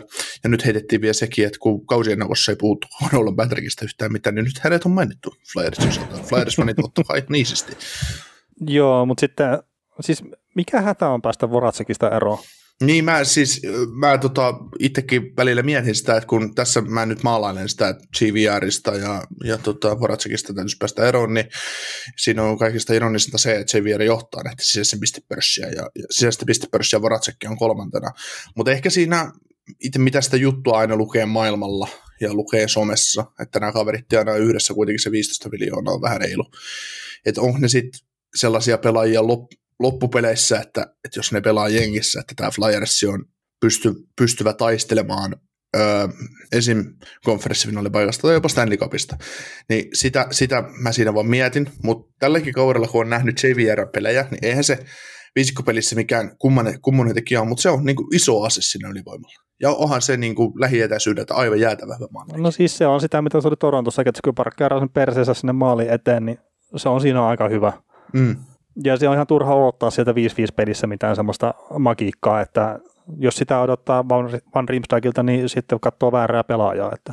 Joo, mutta sitten tota, niin se Voracekki, niin Voracekki on edelleen varmasti pelaajana niin kuin äärettömän, äärettömän arvokas, pystyy tekemään paljon hyviä juttuja 5 vastaan 5 pelissä just ja olemaan, olemaan varmasti liideri tuossa joukkueessa, mutta se, että äh, puhutaan aina näistä ylihintaisista sopimuksista, mikä on sun lempi, lempipuheenaiheita, niin, niin tota, mä koen, että se kun Voracekille se on se sopimus aikoinaan tehty, niin hän on varmasti ollut sen 8,25 miljoonaa arvoinen pelaaja silloin, mutta nyt sitä sopparia on edelleen se kolme, kolme, kolmisen vuotta edelleen, mitä sitä onka, ei nyt ole ylhäällä, eikä, enkä uskalla avata cap-friendlyä, kun, kun netti, netti sekosi NHL-sivuista, niin, niin tota, mietin vaan, että sitä samaa roolia toteuttamaan voisi saada pelaajia tavallaan halvemmallakin, että noilla on kuitenkin Farapita ja Konekia, Koneknia tulossa, ja on, on jo vakiinnuttunut paikkansa tuossa jengissä, että ajattelin, ajattelin niin kuin siltä kantilta, että olisiko sitten se 15 miljoonaa tavallaan paremmin käytettävissä, tai Voratsekin tapauksessa 8 miljoonaa, että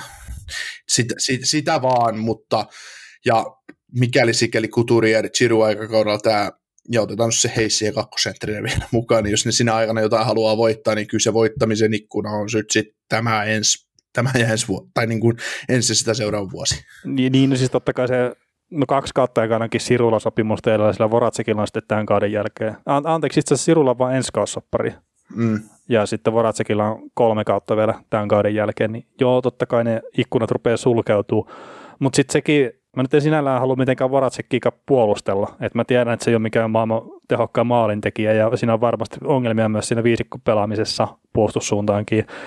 Mutta jos sä heität tuommoisen selkeän NHL-tason pelaajan, minkä sä voit heittää vielä top että sä voit heittää ka- karkiketjuihin sen, ja se ei ole ihan silleen kuin kala kuivalla maalla siellä.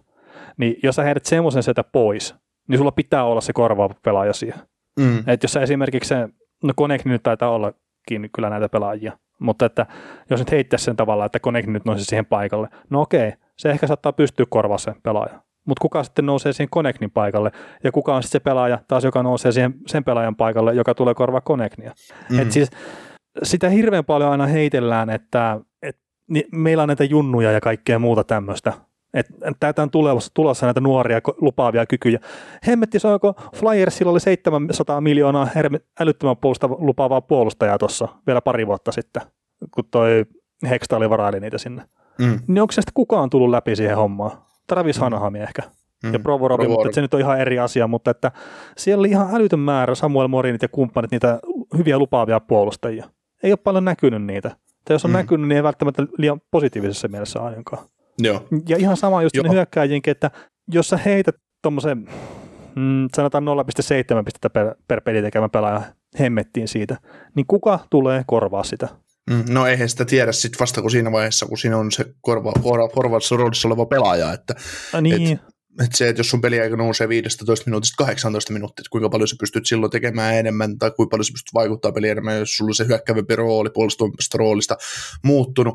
Siinä on monta, monta asiaa tietysti ja toi on niinku ihan tosi, tosi mun mielestä fiksua puhetta, mitä sä just puhut, että, että kuka sitten aina nousee sinne, sinne, sit sinne kolmoskentän laitaan tai neloskentän laitaan tai muuta, mutta tavallaan – jos mä niin kuin ajattelen, mä oon nyt ollut Travis Connectin fani tässä monta vuotta, mutta se, että mä ajattelin, ajattelen just näin, että Farabi, Farabi ja Connectin on molemmat sellaisia pelaajia, tykkään, tykkään suuresti. Että heidän potentiaali on just se top six potentiaali. En tiedä, onko ihan ykkös, ykköskalun, ykkös, ykköskentän kaveria, ei varmaankaan. ö, niin kuin, jos pitäisi piste, pisteitä tekevää rooliin pistää, tai niin kuin maaleja tekevään rooliin, tai tämmöiseen niin kuin tulo, iso tulosrooliin, mitä ykköskentässä yleensä pitäisi olla, ää, niin näkisin, että he pystyisivät ottamaan sit sen paikan. Ja sitten se on myös sitä, että sitä vartenhan nuoria pelaajia varataan, että se tavallaan se, jatku, se jatkumo siihen tulemiseen, niin, koska et vaikeampihan se tavallaan se top six rooli on täyttää kuin se bottom six rooli. Ja niin, bottom six on tulijoita ja niitä, jotka tekee duunia tuli perseen alla. Mutta sitten ne mm. tosiaan Claude Sirut ja kumppanit, että mikä on oikeasti sitten ainakin siinä jossain kohtaa uralla niitä, mitkä viestää joukkuetta omalla tekemisellään kohti voittoja, niin ne on tosi harvinaisia. Ja sitten jos heittää sen, mulla nyt ei ole mitään tilastofaktaa tästä ylhäällä, mutta että jos mä heitän, että joka kymmenes varaus, niin tulee NHL-pelaaja.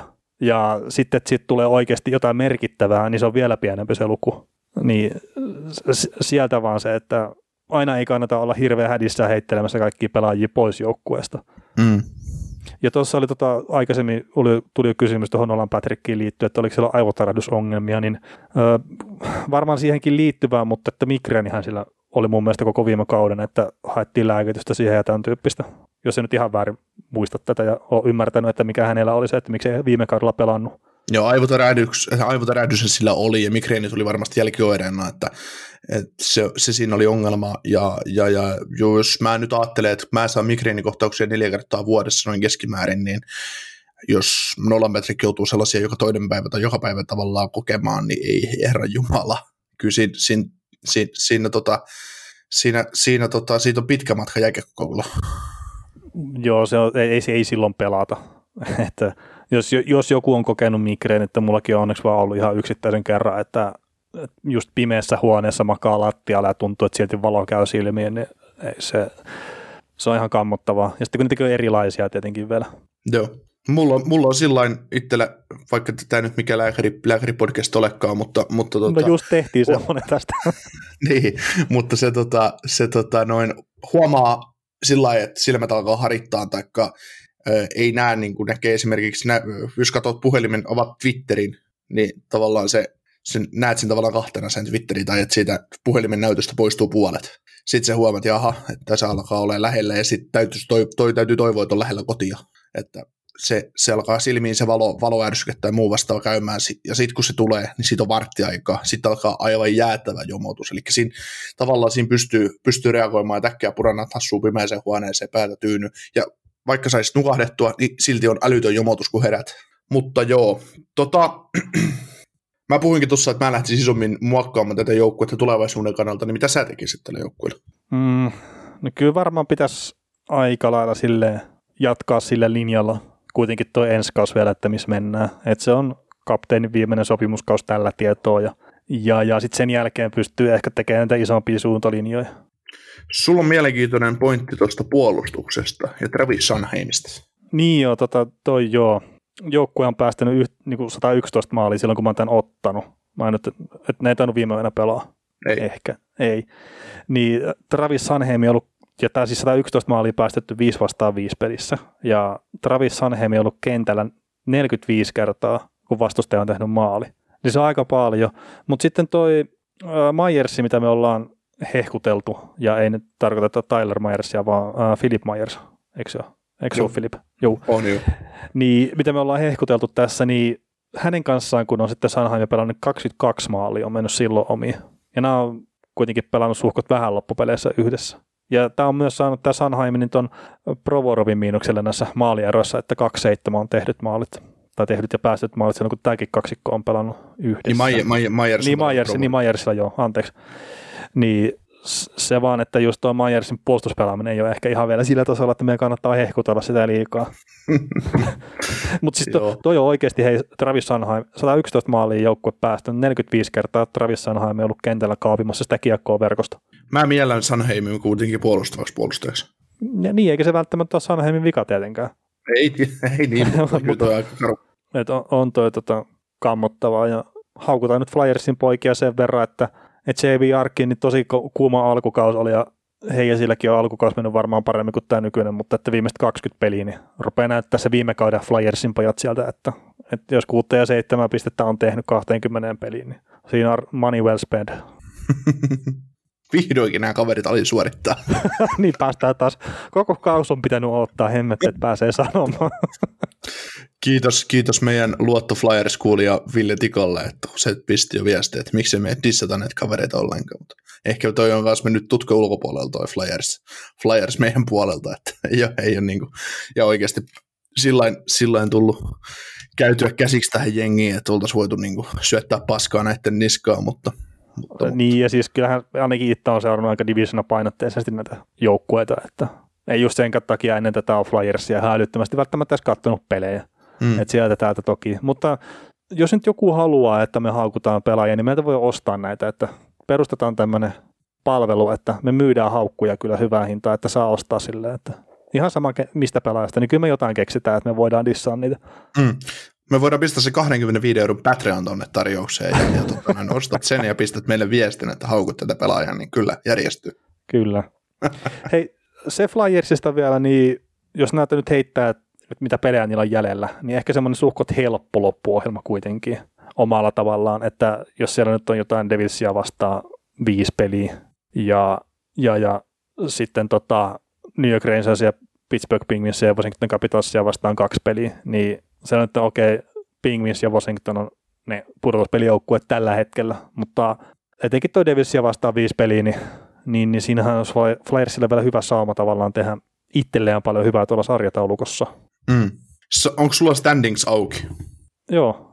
Tota, paljonko Flyers ja Bostonin välinen ero nyt tällä hetkellä on, ja paljonko no, niillä on tota, pelejä pelattuna? Joo, no siis Flyersilla on 45 peliä pelattuna, Bostonilla on 44, ja siinä on 11 pistettä eroa. Että kyllä siinä on aika paljon sitä eroa, että mä nyt sanon, että nämä tulee purtuspeleihin menee, mutta että näin kuitenkin pystyisi tekemään tavallaan semmoista hyvääkin nousua tuon otteluohjelman puolesta. Joo, Rangersia kaksi kertaa ja Devilsia viisi kertaa tukkaa, niin se on 14 pistettä, eikä se silti välttämättä riitä Bostonille. Niin, tai eikä tulekaan riittää. Mm. Ja siis sehän tässä on niin jännä, että katsoo, että miten Flyersikin on pelannut, niin niillä on Washington Capitals ja Boston Bruinsia vastaan tappiollinen saldo. Kaikkien muita vastaan voitollinen. Ja siltikään ei ole lähelläkään pudotuspelipaikkaa tällä hetkellä. Joo. Et ei, ei, se niinku, ei tämä joukkue kaukana siitä, kaukana siitä tavallaan, että olisi jäänyt pudotuspelijoukkueeksi, me olisi se mun manaama Boston pullahtanut ulos, ulos. Että jos miettii sitä, että Hartti ei, ei ole saanut luukkua kiinni tässä tällä kaudella ja alivoima on 73,7 pinnasta, niin siinä on kaksi semmoista isoa syytä, minkä takia tämä joukkue ei ole menossa pudotuspeleihin. Että, että kyllä vaan niin kuin laskettiinko meidän kautta, että tässä, joukku, tässä divarissa on tavallaan kuusi kovaa joukkuetta? No viisi kovaa joukkuetta sanottiin varmaksi. Niin, siis kyllä Capitals ja Adlersi, äh, Penguinsi, Bruins, Flyers, kyllä me laitettiin ne sille hyviksi joukkueeksi. Et toki meillä oli vähän eri tavalla, että mulla taisi olla Capitalsia vähän sille epäilyksiä, sulla oli Boston ja Penguinsia ehkä ja tälleen, että, että meillä oli vähän ristiin näitä, että mitä me ehkä odotettiin, mutta kyllä tuosta niin se oli selkeä koko ajan, että tulee jäämään hyvä jengi pois. Ja just esimerkiksi joku Buffalokin, niin paska tuuri, sanotaan näin, että ne joutui tuohon divariin. Olisi saattanut mennä vähän paremmin siellä omassa divisioonassaan, siinä Normin divisioonassa. Niin Metropolitanissa vai? Niin, siis olisi saattanut mennä vähän paremmin. niin. No mutta se on Buffalolle ihan hyvä, että ne, ne häviää pelejä ja pääsee. Mm, oppii pääsee vähän nöyryyttä. Mitä? Niin, että oppii vähän nöyryyttä. Niin vähän joo, joka päivä luulut pois. Joo, ja tuossa oli tota, tullut tonne Instan puolelle kysymys, että milloin Devils nousee kuopasta, niin no siihen me vastattiinkin jo, että ensi kaudella Niko odottaa, että ne on konferenssifinaaleissa. Joo, meneekö me eteenpäin, että päästään näihin, mitkä oikeasti taistelee pudotuspelipaikoista? Joo, mennään. Tämä on yllättävän, yllättävän nopeasti. Meillä on kuitenkin noin tuntiin saatu kolme joukkuetta, että se on niin melkein kaikki taulussa olisi pysynyt. Tota, New York Rangers on tosiaan sitten seuraava jengi, ja, ja tota, mulla on Rangersista semmoinen vähän ympäripyöreä ajatus, kun en mä oikein osaa sanoa juuta eikä jaata tästä joukkueesta. Paremmillaan tämä pelaa tosi viihdyttävää kiekkoa mun silmiin, mutta, mutta sitten taas, että loppupeleissä ei ihan kirjaimellisesti voittavaa jääkiekkoa. Että tota, mun mielestä on edelleen liian paljon panarin varassa, varassa tämä jengi, mutta mut sitten on ollut hieno nähdä, että Adam Fox on ottanut isoja steppejä eteenpäin ja, ja tota panarin ohella yksi johtavia pelaajia, että, että tota, voisin melkein kuvailla, että, että Fox on ensi kaudella suhteellisen varmasti Norris puheessa mukana. Siis sitä on nostettu jo tällä kaudella mukaan sinne. Joo, joo, joo, mutta se on ikävä kyllä, että hänelle ei palaakaan, mutta hän on, hän on kuitenkin puheissa mukana, mutta sitten tota, niin kun ensi kaudella tietysti on aina uusi kausi ja sitten sieltä nousee Roman Josit ja Hedman Josi ja Carlson ja, ja Burns ja Vlasik ja Carlson ja ei kun, ei kun nousee mukaan siihen keskusteluun, niin, niin, niin sitten sieltä saattaa nuorempi kaveri unohtua, mutta, mutta tota, tosiaan Foxihan, mitä Adam Fox on, se pakkipistepörssissä kolmantena nhl tai, taitaa, taitaa siellä kär, kärkipäässä kuitenkin olla, niin... niin, niin no niin, on se väkisin 45 peliä, 41 pistettä. Niin on pelannut, Aiso on pelannut niin lussun kauden. joo, joo, joo, ei siis, unohan nyt se. joo, ei siellä D'Angelo ei ole ikävä kyllä tosi joukkueessa.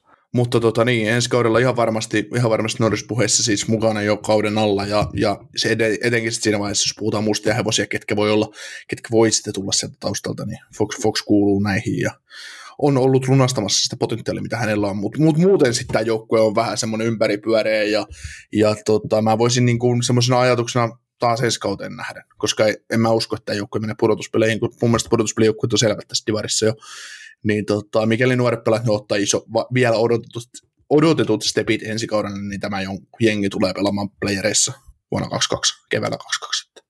No joo, ja sitten jos me nyt sanotte, että Flyers, jos muissa, muissa divareissa pudotuspelijoukkue tuolla nykyiselläkin pistesaldolla on, niin Flyersilla on 47 pistettä, Rangersilla on 52 pistettä ja Rangers olisi pudotuspelijoukkue kaikissa muissa divareissa. Et siinä, siinä tulee tämä divisionan taso esiin tosi karusti. Et Rangers on paljon parempi joukkue kuin moni, mikä tulee, menee, tulee menee pudotuspeleihin. Mm. Ja no jos mä otan tuohon Adam Foxin kiinni, niin mä en oikeasti ihmettelisi, vaikka se olisi top kolmosessa jo tällä kaudella Norris-äänestyksessä. No joo, ei, Ihan... se, ei se monta muuta vaihtoehtoa ole. Joo, ja, joo, joo, ja siis kun tämä on muuttumassa, siis edelleenkin sosiaalinen media ja sitten se, että millä tavalla tilastot on lyönyt läpi jääkiekossa ja tarkoitan näitä edistyneitä tilastoja ja millä tavalla sitten monet nämä analyytikot, niin ne on saanut itselleen nimeä ja miten paljon niiden juttuja ajetaan Twitterissä ja kaikkea, niin Adam Fox on niillä kuitenkin, se on niin korkealla ne listoilla, niin se vaikuttaa yleiseen mielipiteeseen. Että kyllä, oot se miten paska jääkiekkotoimittaja tahansa, niin sä ihan varmasti luet sitä, mitä kollegat tekee. Niin ihan sillä mä niin mietin sitä, että kyllä se Adam Fox saattaa ihan hyvinkin löytyä tällä kaudella sitä top kolmosesta. Että top vitosesta minimissä. Joo, joo, joo.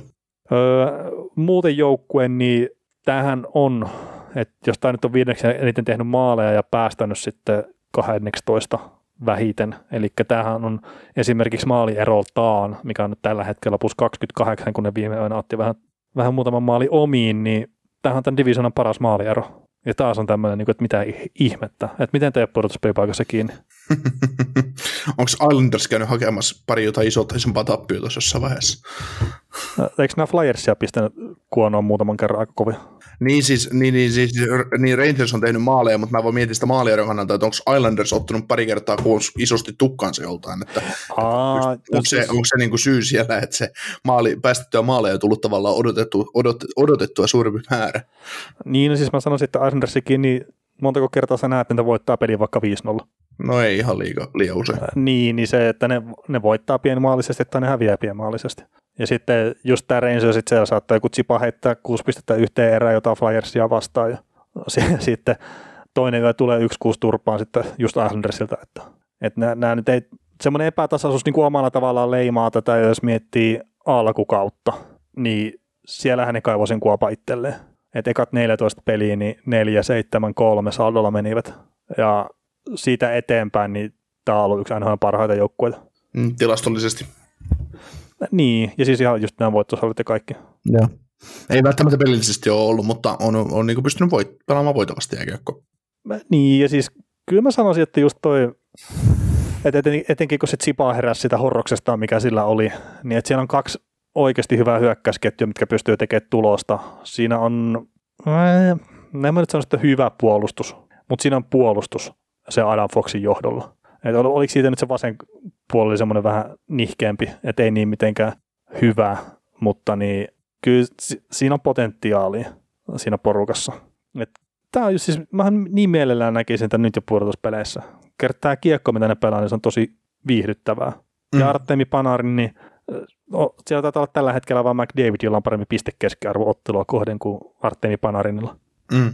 Mutta se missasi sen kymmenkunta peli siinä erinäisten syytteen takia keskivälissä kautta, niin sit sitä silleen noterata tuossa pistepörssissä oikein kunnolla. Ja on tainnut, no joo, siis itse asiassa onkin viime pelistä huolimatta, niin se on edelleenkin hakannut sitten myös tasakentällisin niin piste per pelitohella. Et mm. siellä tässä Auston Matthews taitaa olla ainut toinen, mikä on tähän vastaavaan temppuun pystynyt tämän kauden osalta. Niin, mieti, mieti tota, NHL sitä, että muutenkin se, että sä pelaat piste per pelitahdilla, niin sä oot kova jätkä. Mutta sitten, että sä pelaat 5 5 pelin piste per pelitahdilla. Sä, mitä? Mm. Sä teet joka pelissä 5 5 pelissä maalin tai piste. niin keskimäärin. Et kyllä tuossa on paljon hyvää tuossa joukkueessa, joukkueessa, että siellä sitten kun tosiaan mitä sä sanoit, että ne nuoret tulee ottaa niitä askelia eteenpäin, että Kaapo Kakon pitäisi löytää se tapa, millä se tekee pisteitä, maaleja, uh, Lafreniere, no se on mennyt Kako ohi jo pistepörssissä, vaikka sillä kyllä tosi hankala se alkukaus. Mm. Niin kyllä siellä on tulossa vaan todella paljon sitä nuorta hyvää pelaajaa. Joo. Laiturius, mäkin... Niin, laituriusasto on ihan älyttömän hyvässä kunnossa, mutta sitten siellä vain jostain täytyisi Ryan Stromia kovempi kaveri keksiä kakkosen keskelle. niin, niin, no toisaalta siinä on sitten se ihan ok laita hyökkääjä. Ja niin, siis tuli, niin Stromi, eikö Stromi pelaat tuon Panarinin kanssa maskentassa? Jo, joo, joo, siis pelaa pelaajasta, niin, sitä niin. tarkoitti just, että se Panarin on siinä ihan ok, että sehän on se ketjuveturi. Niin, niin, ja, niin. ja tuli kysymys, että onko sarjan kovin laita hyökkääjä, niin kyllä mä sanoisin, että on. Sori nyt vaan Patrikkein. Joo, varma, varmaan. Ja, ja siis ihan sarjan eli, eliittihyökkäjiä, että eihän siinä, niin kuin, ei, ei siinä niin kuin, ole mitään. Et on siellä, tuolla ne pullot hyvin uunissa, että kunhan ne nuoret vaan ottaa niitä kehitysaskelia ja just se Ryan Strom, että onhan se nyt tuossa Rangersissa kuitenkin toiminut ihan hyvin. Että voisi jopa sanoa, että kakkosketjun hyökkäjän tasolla. Että okei, siis on ihan varmasti hyötynyt Artemi Panarinista, mutta jos tässä nyt katsoo nämä kolme kautta, eli 18-19 alkaa, se pelasi 63 peliä Rangersissa, teki 33 pistettä. Viime kaus 70 peliä, 59 pistettä. Tämä kaus 46 peliä, 44 pistettä. Et jos puhtaasti pisteiden kannalta katsoo, ja sitten, että se toimii se yhteispeli Panarinin kanssa, mikä on varmaan se tärkeä juttu. Mm. Niin eikä Stromilla siinä ole välttämättä mitään muuta roolia kuin pelata kahteen suuntaan perun vahva peli. Niin, ja siis tähän on kiekollisesti taitava pelaaja kuitenkin. On niin, joo.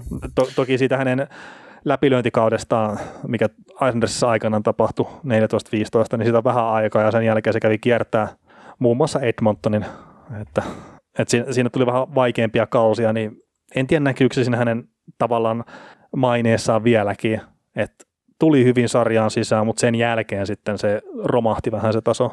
Ja nyt mm. sitten kun se on ollut taas jo tavallaan pitkän aikaa hyvä jääkiekkoilija, ainakin tuloksellisesti, niin sitten että se ei ole vieläkään saanut sitä palautettua sitä mainetta, mikä hänellä on ollut aikaisemmin.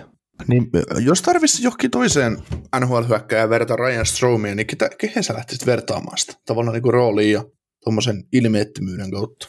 Jaa. Olisiko se, tota, no Sandra Stephenson on niin kuin, tavallaan ihan yhtä tyhjä nimi sillä tavalla, että pelaa kärki, kärkikentän joukkueen, joukkueen ykkössentterinä tavallaan. Mä niin kuin itse, itse voisin mieltää, mieltää jotain, jotain kavereita siihen, että ei niin kuin... Mm, no siis ei tule mieleen, että, että kuka olisi semmoinen, että kun mäkin pidän Stromia kuitenkin enemmän sitten pelirakentajatyyppinä, että, että, että ei tule kyllä semmoista ihan nyt lonkilta mieleen, mutta ehkä meidän kannata jäädä siihen liian pitkäksi aikaa kiinni kuitenkaan myöskään. Joo, mä mietin, olisiko Nasem Kadri semmoinen. Mm, Kadri pelaa ehkä särmikkäämpää peliä, mutta että sinne suuntaan, ainakin tasollisesti. Mm.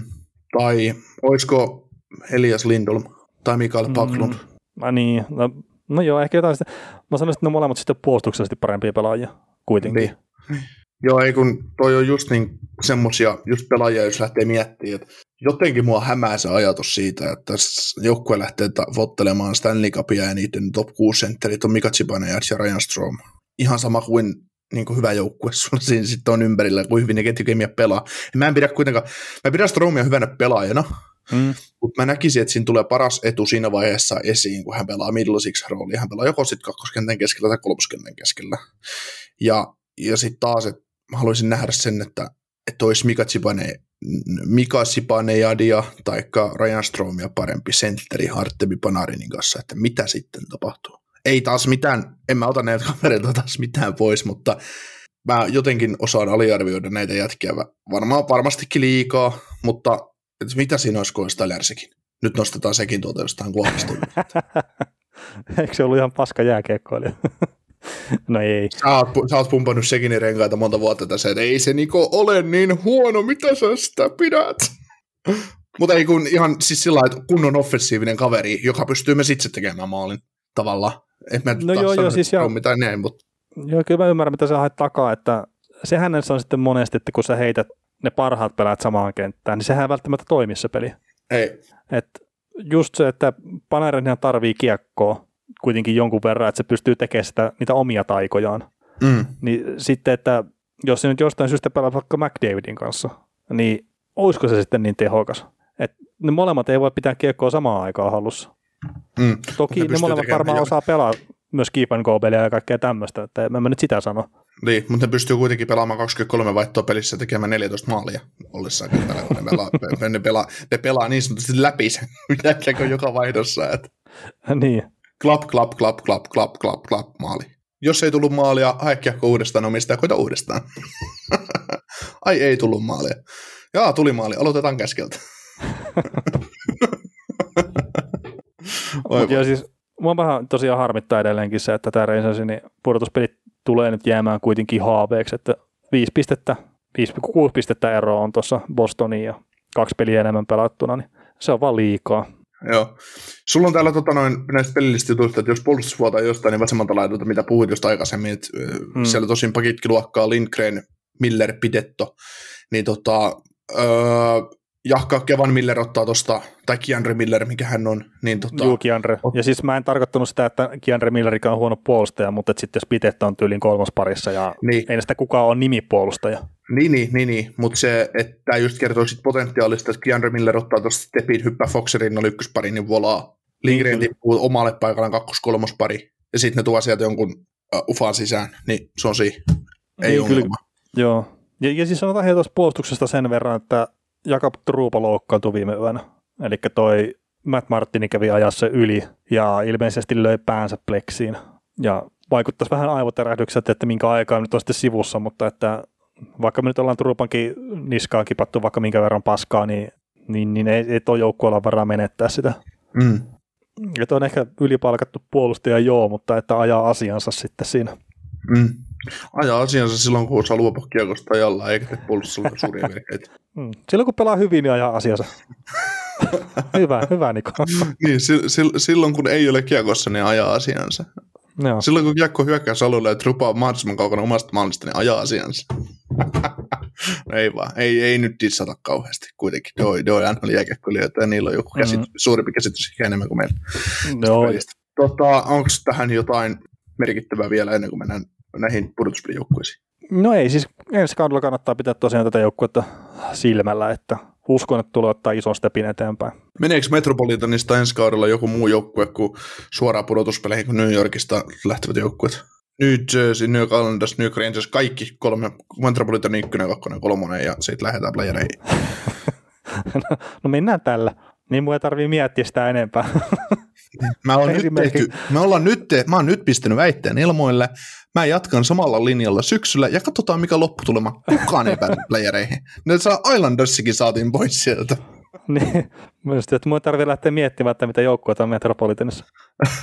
Mulla oli itse asiassa, mä kirjoitin ylös tuohon meidän muistiinpanoihin, siksi kun en mä muistanut. Joo. Tai mä en muistanut, siis mä muistin muutamasta molemmista divareista, idän div- divareista jotain jengeä, ja sitten mä rupesin ynnälle, että mitä siellä nyt pelaskaan, että missä nämä nyt pelas? Mm. No mutta eipä sillä tämän kauden osata mitään merkitystä. Niin. Ei, ei, ei. Tota, ollaan me valmiita Rangersin suhteen, mennään, Oo. mennään sitten pudotuspelijengeihin. Mennään pudotuspelijengeen. Okei, okay, Boston Bruins, millaisia, ja varoituksen sana nyt näihin loppuihin, multa, mulla on, mä, mä käytän paljon hevostermejä tässä loppu, loppujakson aikana. Varoituksen sana näin, näin etukäteen, mutta tota, Saanko mä jostain joku sanakirja, että mitä nämä meinaa sitten? Että...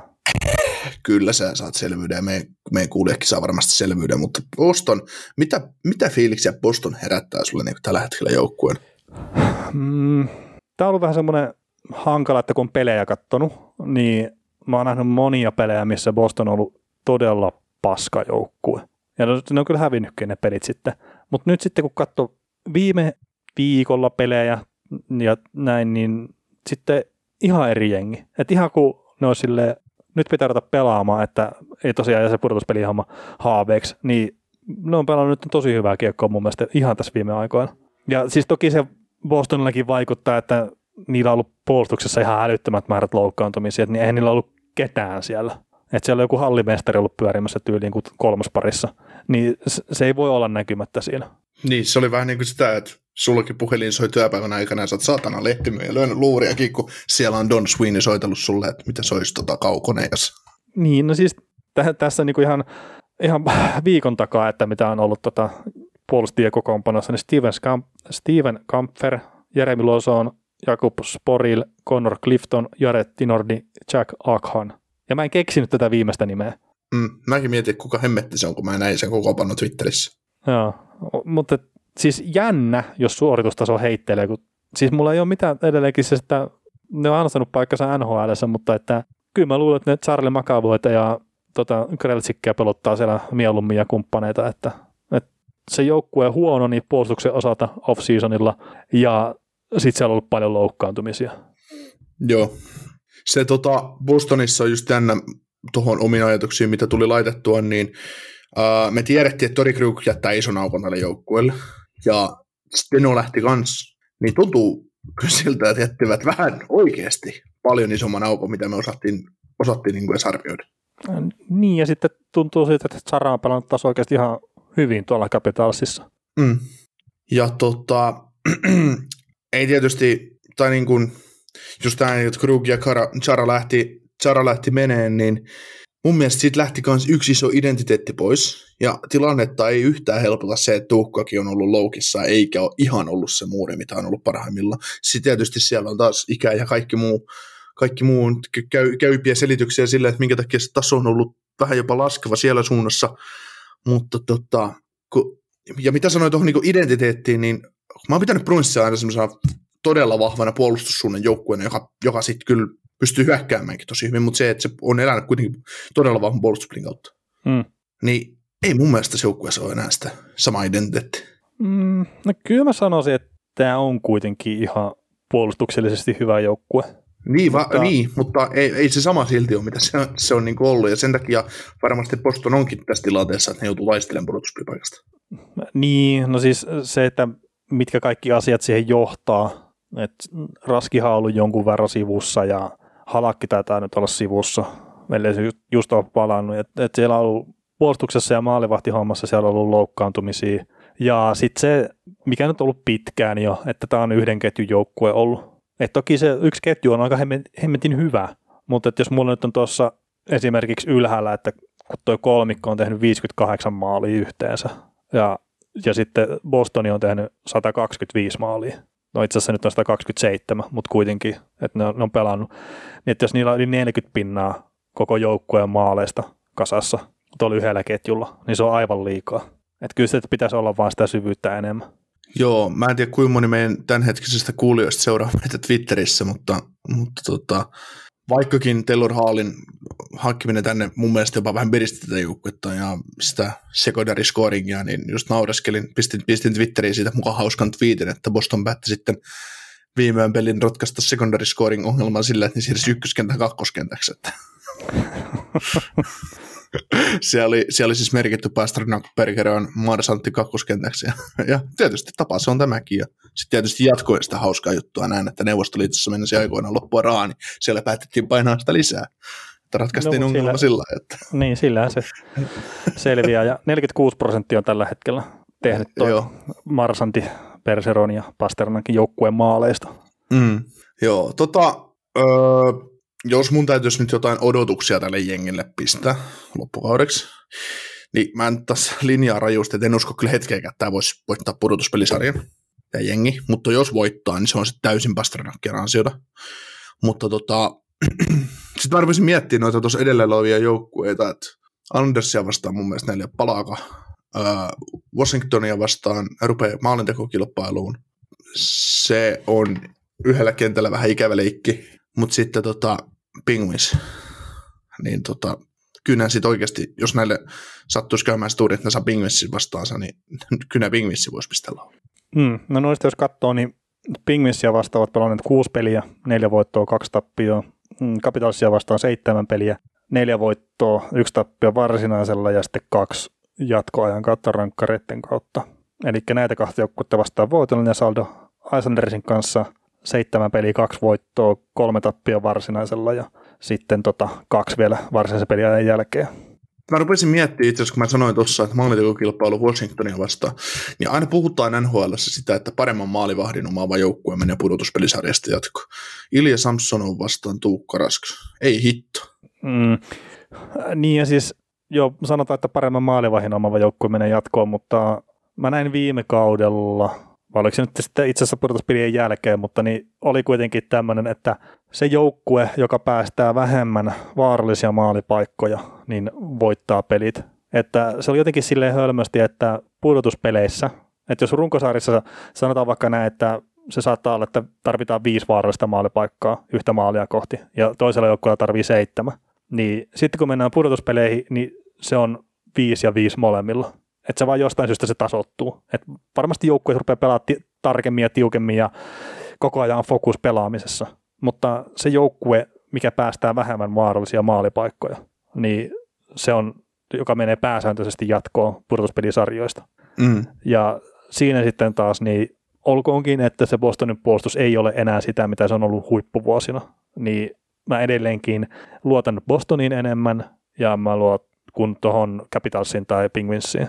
Että Islandersin kohdalla niin yksikään noista joukkueista ei herätä semmoista pelkoa, jos ne osaa Islandersia vastaan. Mm. Että se on se NHLn mittapuu tällä hetkellä puolustuspelaamisen suhteen. Mm. Se, se luo standardin niin Niin. sanotusti. Niin. Tota, ja me tietysti puhutaan näistä kolmesta muusta kengistä paljon, paljon vielä tässä myöhemmin, myöhemmin tämän jakson ja liven aikana, mutta kyllä niin kuin, mitä säkin oot sanonut, sanoit tuosta Bostonista aikaisemmin, niin mä käytän nyt ensimmäisen hevostermin tähän, mutta ylipäätään mulle jää niin kuin Bostonista semmoinen kuva, että tässä nyt tekohengitellään vanhaa työhevosta. Siellä lyödään vähän, siellä lyödään vähän adrenaliinipiikkiä kylkeen ja lyödään deffala, deffala rintaan, että joskus sä nyt vielä lähtisit. Mm. No siis Mieti, rupeaa... mieti, niin, mieti, kun tästä joukkueesta otat ensi kaudeksi Tuuka ja Halakin pois. Niin. Mä siis sanotaan, että se maalivahtipeli ei ole se suurin huolen aihe, että, että mieti, jos jostain syystä Marsant vaikka taantuu jääkiekkoilijana, mihin mä en usko hetkeäkään huom, mutta se, se, miten merkittävä pelaaja se on, ja ehkä jopa niin kuin siinäkin määrin, että se on aliarvostettu pelaaja siinä, kun aina puhutaan Berseron sitä, Berseron tätä, ja siis Berseron on ihan älyttömän hyvä jääkiekkoilija. Mutta jos puhutaan puhtaasti hyökkäyspään niin kuin play drivingista, niin kyllä se Marsant on tällä hetkellä se pelaaja, mikä tekee sitä tuossa joukkueessa. Mm. No se on saattanut vuosien ajan olla aina se pelaaja, joka sitä tekee. ja onkin varmasti ollut. No niin, niin. Ja siis eihän nyt Pasternakiltakaan en, en ota mitään pois, mutta että enemmän näen, sen semmoisella kliinisenä viimeistelijänä sitten, että ei ole välttämättä niin se, että se pystyy sitä kiekonhallintaa luomaan tai tekee niitä tilanteita omille ketjukavereille ihan samalla tavalla kuin just esimerkiksi Marsand. Joo, siis jos miettii Boston Bruinsin tilannetta, että ykköskenttä on menossa hyökkäysalueelle, tai ykköskenttä riiston keskialueelle, tai tulee sellainen tilanne, että on just ollut siirretty paitsio tai jotain muuta vastaavaa, niin kyllähän Pasternak voi kiekoa alueelle viedä, mutta Pasternak kiekon kanssa, jos hän joutuu hitaassa liikkeessä menemään, toki kaikkien on vähän sama tilanne, niin jos menee kieko, hitaassa liikkeessä, niin Pasternak harvoin tekee siihen kiekon kanssa mitään ihmeitä, että jos miettii, että kyllähän niin Marsantti ja Bergeron on sitten taas pelissä tavallaan enemmän sisällä, ja sitten vaan jostain löytyy sitten se syöttö, mikä päätyy tsekin lapaan, ja takapiska heilahtaa, ja yläverkos soi. Ja siis onhan se Marsandin kohdalla, että mikä itseluottamus sillä on pitää sitä kiekkoa tämän päivän pelissä, kun se on kuitenkin pääsääntöisesti sitä, että se pelaajat pitää muutamia sekunteja lavassa kiekkoa, niin sitten Marsandilla ei, ei sillä semmoinen hirveä kiire, ja loppupeleissä siihen näin, miten paljon se pitää kiekkoa hallussa, niin aika vähän tapahtuu virheitä. Siis ei voi sanoa, että se on virheetöntä, mutta että silleen tuntuu ainakin, että todella vähän, että tulee loppupeleissä siihen nähden, miten paljon se on sitä kiekonhallinta-aikaa. Joo. Marvanti on siinä, siinä määrin mielenkiintoinen pelaaja, että mulla meni oikeasti monta vuotta, että mä ymmärsin, että täällä on, tää on niin kuin näin hyvä pelaaja, mitä tämä on. Ja nytkin mulla lukee täällä, että Marsantti pelaa kaikessa hiljaisuudessa aika kammottavan kovaa kautta, niin tota, tota, tota, Marsantista jää aina somea lukiessa se kuva, että vittu mikä idiootti, että taas sittenkin sikaili ja sitä on pidetty tavallaan Tom Wilsonina jossain määrin ja tuommoisena tosi rottana. Ja No, no hei, jos tietysti- kuolee kaveri sillä- nenästä räät pois, niin ihan tavallaan ansiostakin tulee. Joo, mutta siis se just, että kaikki tämmöinen, tämä sivuseikka, mitä hänkin on niin tehnyt tavallaan myös joukkueen menestymisen eteen niillä tempuilla ja miten se on päässyt ihon alle vastustajissa, niin se tavallaan syö sitä uskottavuutta, että kuinka kova laitahyökkäys tuo sarjan on. Mm, joo, joo. Et- että se on niin kuin, että ihan oikeasti, jos ajatellaan, ö, kukaan ihminen ei pysty olemaan niin neutraali. Jos sä mietit, että aina kun lähdetään just luettelemaan näitä huippulaitureita, mitä NHL on, että on Ovechkinia ja on Panarinia ja on Patrick Kanea ja ketä kaikkia niitä on, niin monesti saattaa Marsat unohtua. Niin, kyllä tämä pitäisi varmaan se top 5 laitahyökkäjiin kuitenkin saada. Niin. Tai pitääkin saada. No niin, ja no sitten, sitten tulee taas, että no Mark Stone on ja kaikkia. Et, et kyllä se tosi korkealle pitäisi ne joka tapauksessa saada. Niin siis mä, siis mä voisin melkein väittää, että saatat Marsantin mieluummin joukkueessa kuin Mark Stone. Niin on, sillä ainakin se hyökkäyspään potentiaali parempi ja Marsantihan on oikeasti tosi hyvä kahden suunnan pelaaja. Ja sillä on parempi sopimus, eli joo, myyty. Jos vuosi olisi vähemmän, niin olisi... niin joo, piru vie.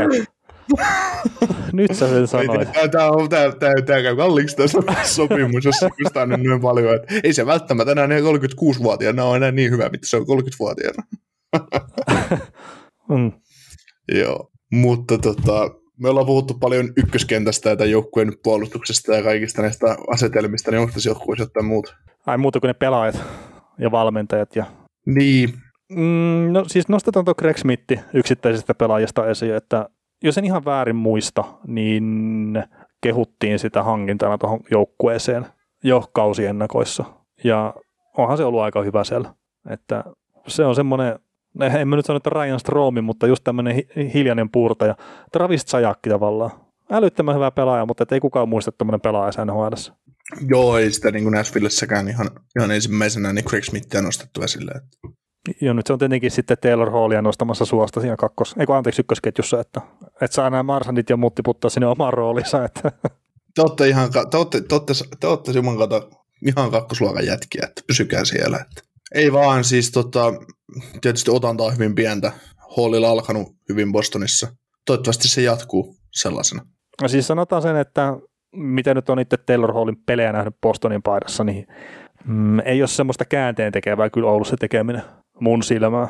Et toki on tullut vaikeasta tilanteesta ja, ja näin, mutta että paljon pitää tapahtua, että jos se meinaa muuttaa sitä mielikuvaa, mikä hänestä nyt on luotu tässä viime kauden ja tämänkin kauden aikana, että ei ole enää se eliittihyökkäjä. Mm. Että ei ole siis, mun mielikuva ei ole ainakaan muuttanut vielä siinä, että, että pystyisi, okei, no siis mä oon kyllä puhunut sitä, että kyllä se varmasti pystyy olemaan hyvä hyökkäjä, siis silleen varmasti pystyy olemaankin, mutta ei tule saamaan kahdeksan miljoonan sopimusta ensi kaudeksi. Joo, ei. ei jos ei nyt sit aivan jäätävää jumalmoodiin muutaudu tuossa ja käännä kaikki roolit siitä, että rupeaa pakuttaa maaleja ja pakuttaa pudotuspelissä 16 pelin 24 häkkiä. Niin, niin no ei sen tarvitse tehdä mitään muuta kuin sanotaan, että ne pelaa vaikka sitä Andersia vastaan ensimmäisellä kierroksella. Ne pelaa neljä peliä, häviää ne kaikki, mutta Taylor Hall tekee viisi maalia. Niin. Ja taas on jonossa ottajia. Niin, Tiesännän, Tiesännän kaikkia, Sportsentin kaikki jutut puhuu, että tästä Toronto on vihdoinkin se kunnon laitahyökkäjä, kun meillä ei niitä vielä ollut. niin juurikaan. 11 tiedä... miljoonaa, kahdeksan vuotta, seitsemän vuotta. Joo. Hankitaan, hankitaan oikeudet Bostonilta varmuuden vuoksi, että saadaan se sidottu kahdeksan vuodeksi tänne. Itse asiassa, eikö se olisi pitänyt hankkia edes siirtotakarajaa, että se on siellä, mä en muista mikä lista se pitää olla, mutta sen pelaajan pitää olla, olla sillä listalla, että se pystyy tekemään sen kahdeksan vuoden sopimuksen. Ai okei. Okay. Mä, lu, mä, mä, luulin, että se vaan niin kuin, että sen hetken joukkueen kanssa, että sä saat, että että ufa, ufa, jos kun saat UFA, tulee ensimmäinen seitsemättä, tai tänä vuonna se ei päde, tulee ensimmäinen seitsemättä, niin sä saat tehdä seitsemän vuotta, mutta jos sulla on oikeudet siihen pelaajan, niin sä saat tehdä sen kanssa kahdeksan vuoden jatkosopimuksen. Mm. No siis voi olla, että mä sekoitan näitä eri asioita keskenään, mutta että... Joo, mutta se voi, se voi ihan hyvin olla se, että et, et, et siinä on joku raja tehty, että et ei käy, että sä vaan haalit oikeudet siksi, että sä saat tähän vuoden pitemmän soppari. Hmm. Niin, niin, ja sitten sanotaan näin, että pelaajakauppahan saa tehdä tälläkin hetkellä, jos haluaa, mutta ne voi pelata purtuspeleissä ne pelaajat sitten. Niin, niin kuin Brad Marsandi saa Washingtonin kaupata tästä, jos, jos haluaa. ei, ei, ei siinä ole mitään. Joo. Mm, mä en tiedä, mä oon laittanut, että mitään ketä vastaan nämä pelaa viimeisiä pelejä, mutta onko se nyt sille loppupeleissä hirveästi merkitystä, kun nämä joukkueet on nyt pudotuspelipaikkojen suhteen silleen selkeät? Mm. Bergeronista on kova tilasto sulla. No joo, tota, sarjan paras joukkue on tämä Boston Bruins ylipäätään aloitusympyrässä, ja iso osa sitä on Patrice Bergeron, mikä on voittanut 62,2 prosenttia aloituksista. Ja tämä on päivän vanhaa tilastoa, niin en ole tänään päivittänyt siis sitä. Mutta että sen lisäksi hyökkäysalueelta 9,5 aloitusta per peli ja voittaa niistä 63,7 prosenttia. Niin siinä on Mm. hyvä lähteä myllyttää sitten siellä hyökkäyspäässä voitetun aloituksen jälkeen. Joo. Tässä on ihan mielenkiintoista, kun sä oot tommonen, sä osaat kaivaa noita tilastoja ja muita, niin tuliko se kaksi vuotta sitten se sääntö NHL, että kun alkaa ylivoima, niin ylivoimalle päässyt joukkue saa päättää aloitusympyrän, ja kun tulee pitkä kiekko, niin, yli, y, alo, niin kun se joukkue, mikä tulee hyökkäyspäähän aloittaa, niin saa päättää aloitusympyrän. Joo, siis Et Olisiko sitä pari tässä, Mä en muista nyt, että onko se nyt sit ollut vasta kaksi vuotta, niin kuin tämä viimeinen tämä kausi ollut voimassa, mutta kuitenkin, että kaivaa se tilasto siinä, että onko se muuttunut jotenkin niin kuin näiden superaloittajien puolesta, että, että ne on päässyt aloittaa enemmän kämmentä rystopalta, kumpi sitten on parempi varmaan se kämmen puoli, mutta niin. Mm. No siis sehän on tietenkin helppoa kaivaa sit se tilasto, että kun mäkin tiedän sen sivuston, missä näkee nämä eri, eri alueelta otetut aloitukset, että ne se erittelee ne, ja sitten se on useita eri vuosia, niin eihän sitä tarvitse kuin katsoa vaan sitten, että, että milloin se on tullut se sääntö voimaan, ja sitten katsoa tosiaan, että ennen ja jälkeen, että onko siinä tullut muutoksia. Mutta voisi silleen heittää kyllä, että varmasti siinä tulee muutosta, mutta onko se miten iso, niin se, se sitten, että se ei välttämättä ole niin merkittävä loppupeleissä. Mutta joo, kyllä toi, niin kuin, sarjan palautus, par, paras aloitusprosentti 55,6, niin onhan se aloitus on aina yksi erikoistilanne, ja kun sä saat kiekko itsellesi haltuun, niin, niin tota, sä oot aina hallitsevassa roolissa yleensä siinä vaiheessa peliä. Että. Niin, ja Se etenkin sitä hyökkäysalueelta, niin kyllä se, kyllä sitten jonkun verran tulee joka kausi maaleja sitten kuitenkin suoraan aloitusvuoton jälkeen. Joo, se on yksi, mä, mä itse silloin kun tilastoidaan tosissaan, mäkin tilastoin tosissani pelejä, niin on se, että hyökkäysalueen aloitukset, hyökkäysalueen aloitusvoitot ja sitä seurannat laukaukset. Niin mun mielestä olisi joka kerta, kun sä voit hyökkäyspäässä aloituksen, niin pakki, pakki, one timer. Aina. Mm. Kyllä sä oot Se kertonut melkein- se- ennenkin, että Se, se melkein luo aina maalipaikka. Niin kyllä se varmasti se kerkee toteuttaa ja just, että miten se, se tavallaan puhtaasti voittaa se aloituksia ja kaikki tämmöistä vaikuttaa siihen. Mm. No, mutta lähdetään, että olla täydellistä maailmaa, että se menee suoraan pakin lapaa, pakki antaa oikealle kämmenelle, tai niin oikealle kätisyykselle pakki, pakki ja pam, ja blokkaaja ei kerkeä sinne. Niin, niin, tai sitten jos heittää tämmöisen EA Sports-tyyppisen, että kun voitat täydellisesti sen aloituksen, kun, kun siinähän ei voi tavallaan oikeastaan edes tulla semmoista sitomisaloitusta, että kumpi on joukkue vaan voittaa se aina lähes täydellisesti, niin siinä tosiaan pakille ja sitten pakki pikkasen ottaa maalia kohti ja vetoja. Mulla on itse asiassa jäänyt yksi semmoinen kaveri kanssa aikanaan pelasin NHL joku 2015 tai joku tämmöinen, saattaa olla vanhempikin, niin se on aina se Sarks-fani ja se voitti Joe Tortonilla aloituksen ja Dan Boylelle sai kiekon, eli tämä on muuten vanha peli jo. 2005. sai Dan Boylelle kiekon ja siitä tosiaan oli just itse tiesi, että kun mä en kerkeä sitä mitenkään blokkaamaan, että mä en kerkeä tehdä yhtään mitään, lämmy yläkulma ja vittu mä hävisin se peli sillä. Että otti pää. Sun olisi pitänyt mätsätä paremmin se Torton. No se olisi pitänyt matchata siinä paremmin jo, että Ketsavi ei nyt voittanut aloitusta. Piruvia. Ai täältä kumpuaa sun viha Sanosen Sarksia. niin, ja Joe Se ei, Tortoni. se ei ollut todellisesta maailmasta, vaan se oli niinku pleikkaripeli-maailmasta. Että. Joo. Meneekö me Pittsburghin? Mennään, mennään Pittsburghiin ja Ron Hextallin luvattuun maahan, ei ku.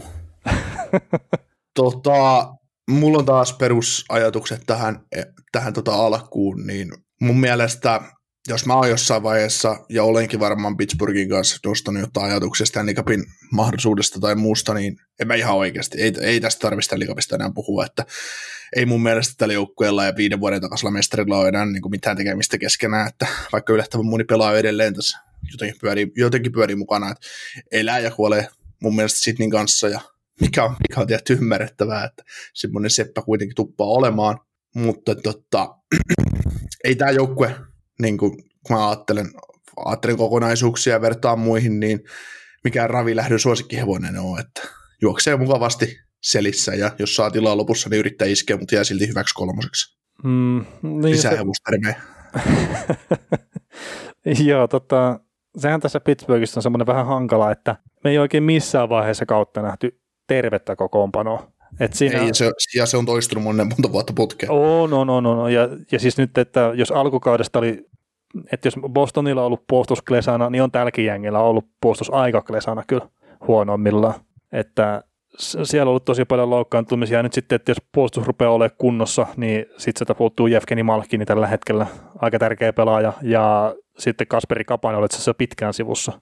Ja siitäkin just tänään päivällä katteli, että mikä Kasperin tilanne on, niin on nyt luistellut tässä varmaan viikonpäivät, mutta että vielä ei tiedetä sitä paluuhetkeä. Että ei, ei ollut tainnut olla joukkueen harjoituksessa esimerkiksi mukana vielä. Että se että ollaanko me nähty sitä todellista iskukykyä tältä jengiltä. Mm.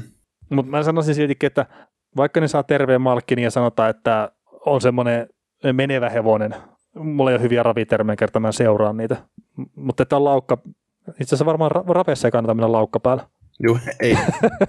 no mutta meno päällä kuitenkin, että on se malkkini, vaikka mikä oli viime kaudella, niin siltikin mun on vaikea nostaa tätä suosikkeihin. Mm. Että rupeaa olemaan tosiaan sinne auringonlaskuun menossa. Si- Et siltä se tuntuu, mutta mä en tiedä miksi, mutta edelleenkin tämä, että en mä ihmettelisi yhtään, jos Crosby ja Malkini vielä kerran hinaa sitten jengin Stanley Cup-finaaleihin. Se on idässä aika kova juttu. On, on, ja siis se, että ne pelkästään menisi Andersista eteenpäin, niin se on jo kova juttu, mutta en, siis jotenkin ei voi yllättyä yhtään mistään tämän joukkueen kanssa. Mm, ei, se on, se on ihan totta.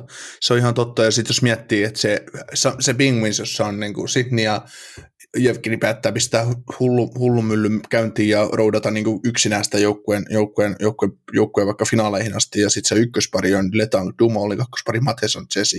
Sillä mitä? Mateson on palannut, mutta he paljon parempaa kautta kuin kuka odotti.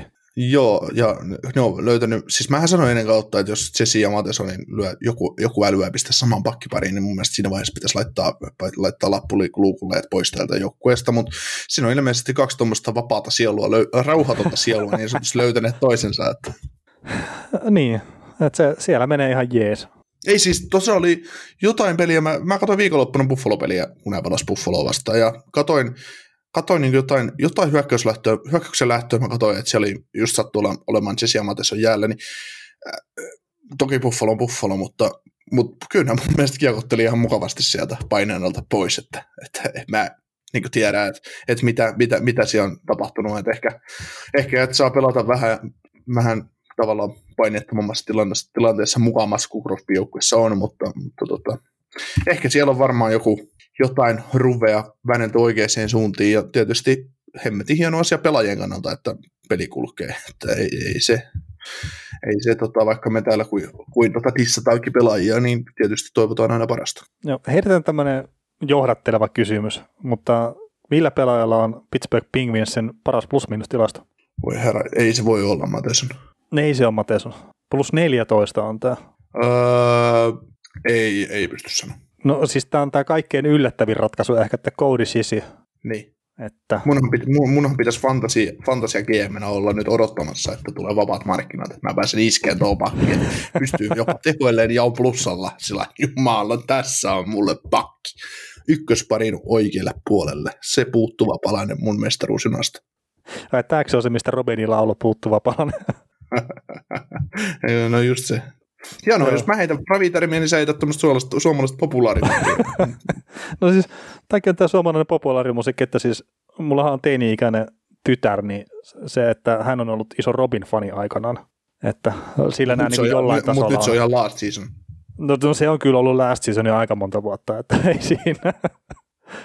Mutta ei tota, jos me palataan jääkiekkoon, niin Chris Letang puolustuksessa niin pelaa aika kovaa kautta. Mm. Se on vaikka, Letanginkin taisi olla tällä kaudella vähän loukkaantuneena, Ei, vai ei ole ollut loukkaantuneena. Oli se yhden pelin ainakin sivussa. Joo, no 44 peliä kuitenkin takana ja, ja nyt taitaa olla 45, jos et ole päivittänyt. päivittänyt Joo, tota 45 peliä on nyt. Niin, niin yli 30 pistettä, lähes 40 pistettä takonut, niin pelaa kuitenkin sen yli 24 minuuttia per peli, niin kyllä Tangistakin kerettiin jo jokunen vuosi sitten, ei välttämättä me, mutta oli semmoista puhetta, että onko menneen talven lumi. Niin ei ilmeisesti ole. Mm, no siis kyllä se terveys varmaan iso tekijä kaikilla pelaajilla ja, ja se, että onko nyt sitten jo- jollain tavalla pelisysteemi semmoinen, että se tukee paremmin Letangin pelaamista, niin paha sanoa. Mutta että hyvin on pelannut nyt kyllä taas. Ja mikä on kiva nähdä, että hän etenkin mitä treenivideoita on katsonut ja muuta, niin tekee kyllä duunia oikeasti tosi paljon sen eteen, että, että jaksaa pelaa noita minuutteja hyvällä tasolla, mitä se pelaa. Joo, siellä tota, eikö Letangilla on nyt ensi kausi sopimus? On, totta kai puhuttiin siitä, että yksi, yksi vuosi on soppari ja siitä voisi saada trade deadlinella jotain vaihdossa. Niin tota, se Doug Wilson odottaa kädet syyhyn San Joseessa, että Letangi tuosta vapautuu, niin pääsee iskeä markkinoille kiinni, että saadaan pakistoon se puuttuva palanen tosiaan, tosiaan Joo. että saadaan top 4, top 4 keski 38 V, niin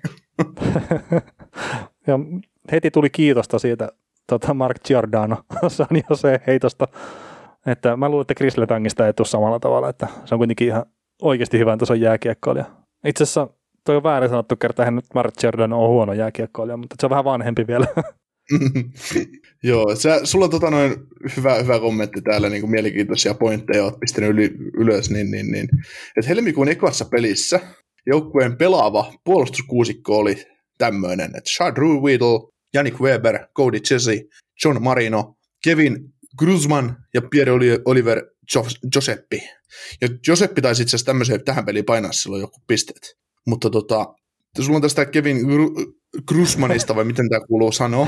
en mä tiedä, niin, tota, joku tämä Jysmani. Jusman. Se on varmaan... Niin, mikä... niin, niin, C-Z-U-C-Z-M-A-N. Just man. No joo, 30 puolustaja, jonka edelliset pelit kouverata 2014, 2013, 2014. Niin tota, mulla on validi kysymys tähän, että mistä tämmöinen on löydetty käsin? Että onko se se, onko se se kuuluisa laatikko, että sieltä koitetut ja unohdetut laarista? niin. En tiedä, mistä tämä on, on tosiaan. Että kertoo ehkä siitä, miten paljon siellä on ollut porukka paskana, että tämä nyt on jostain löytynyt sitten. Niin, siis tää, tää, niinku, tämmöistä, niinku, tämmöistä löytöä, mikä tämä Jusman nyt oikein on, niin sellaista, kun sä meet, sä meet Huoltsikalle ja siellä on niitä astioita, että ostat DVD, kolme DVD, että maksaa 10 euroa tai muuta, et sä löydä tämmöistä semmoista olelaarista. Hmm. Ta- niitä on niinku varmaan niinku, just vähän sama, että nyt sä meet sinne nesteelle kattelee, että minkäs DVDn tänään ostas, niin sit siellä on joku, en tiedä, pahat pojat, onko se liian tuore leffa, ja se ei ole tuore leffa tosiaan, mutta et just joku vaikka Uno armeijassa. et, ja se tulee joka toinen viikonloppu telkkarista kuitenkin. Mm. Joo, itse asiassa pahat pojat, niin täytyy, täytyy sen verran sanoa, että olin viime viikolla kaverin tukana käymässä, käymässä ja hän katsoi Bad Boys-elokuvaa ja mä näin sen ensimmäistä kertaa elämässäni. Niin siis Tarkoitatko sä nyt tätä jenkkiversiota vai suomi-versiota? Joo, mä tarkoitan nyt tätä 95 tehtyä jenkkiversiota, jossa Will Smith on breikannut läpi, mutta jos sä puhut niinku pahat pojat elokuvasta, mikä tehty Suomessa vai mikä se on? niin, sitä tarkoitin jo, missä Jasper Okei, okei, okei, okei. Mä vähän luulin, että sä puhuit tästä miljoona, miljoonia tehneestä elokuvasta. No joo, mutta ihan sama. Nämä no, näin Bad kuitenkin ensimmäistä kertaa. no hyvä. Hevostermiin, tämä on, niinku, tää on laukkapodcast. no hei, mutta ei tällä tavalla pysty itsestään vetämään.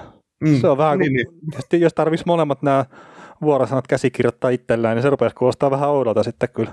Joo, tota, no joo, Penguinsi, tosiaan tuossa just sanoitkin, että et yllättäisi, jos, et yllättyisi, jos tapahtuisi jotain, jotain isoa merkittävää. Ei sitä niin kuin, jos joku keksii, keksii semmoiset, pystyy siirtämään uudet jalat esimerkiksi Jeff Carterille ja, ja tota, Sydney ja, Sydney ja tota, Evgeni ovat kunnossa ja Tristan Charipista on päästämättä kuutta maalia per peli, niin tota, kyllähän tietysti aina mahdollisuus on, mutta kyllä se, kyllä se tota, Anders on iso kanto, kanto kaskessa, mutta kyllä mä pudotuspeleissä haluan nähdä Washingtonin ja Pittsburghin välisen matchupin. Vielä kerran Sid Joo, joo, ja se, että voittaisiko Pittsburghin sitten pudotuspeleissä pitkästä aikaa taas pelin. Niin, Joo, tota, ne on pelannut noin 400 kertaa vastakkain pudotuspeleissä Washington ja Pittsburgh, ja se, jos ne on, kuinka sata kertaa mä sanoin? 400 kertaa. No sanotaan se 400 kertaa. Niin. Aika pitkä turat on muuten kaverilla. Niin, niin tota, Penguins on voittanut niistä kuitenkin 399 sarjaa. No niin. Et, et, jos ne nyt sitten kohtaisi toisensa, niin kyllä se Penguins saattaisi ensimmäistä kertaa sitten sen Stanley Cup-voiton jälkeen ottaa sen voiton, voiton pudotuspeleissä. Vaan on siitä lyhyempi aika, mutta siitä edellistä voitosta pudotuspeleissä, mutta, mutta kuitenkin. Joo, no pari viime kautta on ollut vähän heikompaa sen suhteen kyllä. Ei kai ne nyt Montrealia vastaan voitti sitten yhden rankin. No ei, hei, hei, niitä ei lasketa pudotuspeleissä. Aa, aa okei, niin se oli sääli pudotuspelit, niin niin. Mutta voitti. Ni, niissä oli muuten hei joku, niissä oli jotenkin, jotenkin silleen, että just tällä viikolla oli podcastissa silleen, että just nämä, mikä nyt onkaan se säälikierros siellä tai muu, niin ne oli NHL Playoffs ja sitten normipudotuspelit on Stanley Cup Playoffs tai joku tämmöinen. Että niissä oli joku pikkasen eri termi. Okei. Okay.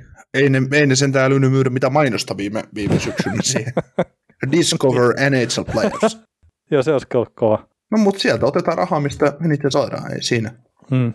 Ja hei, heitetään tämmöinen, ennen kuin mennään eteenpäin, niin äh, Pingvinsilläkin niin pelejä jäljellä jonkun verran, on kaksi kappaletta Devilsia vastaan, kaksi kappaletta Bostonia vastaan, kaksi kappaletta Capitalsia vastaan, kaksi kappaletta Flyersia vastaan ja kaksi kappaletta Flyersia vastaan. Ja nämä on silleen helppoa, että noin menee kahden seteessä silleen eteenpäin, että ei tarvitse tempoilla sitten eri joukkueita vastaan. Että tuossa järjestyksessä tosiaan Buffalo vastaan kaksi vikaa peliä, niin sieltä voi lähteä hakemaan sitä hyvää fiilistä sitten purtuspeleihin. Tai sitten tosi paskaa, jos ottavat turpaisemista. Niin, 4-0, 7-0 tukkaa ja sitten on kysymys, että no tästä, no tämä on tämmöinen, tämä on tämmöinen, me otettiin nyt vähän rennosti, että tosi pelit alkaa kuitenkin kolmen päivän päästä, että ei meillä ole mitään hätää, silloin okei, okei. Joo, mutta sehän niin kuin Pittsburghilläkin, että, että kun hän nyt saisi Malkinin ja Kapasen ja no Brandon Tanefkin itse asiassa on sivussa myös, että nämä kun saisi peli, pelikentille, niin sitten näkisi paremmin sitä kokonaiskuvaa tuosta joukkueesta.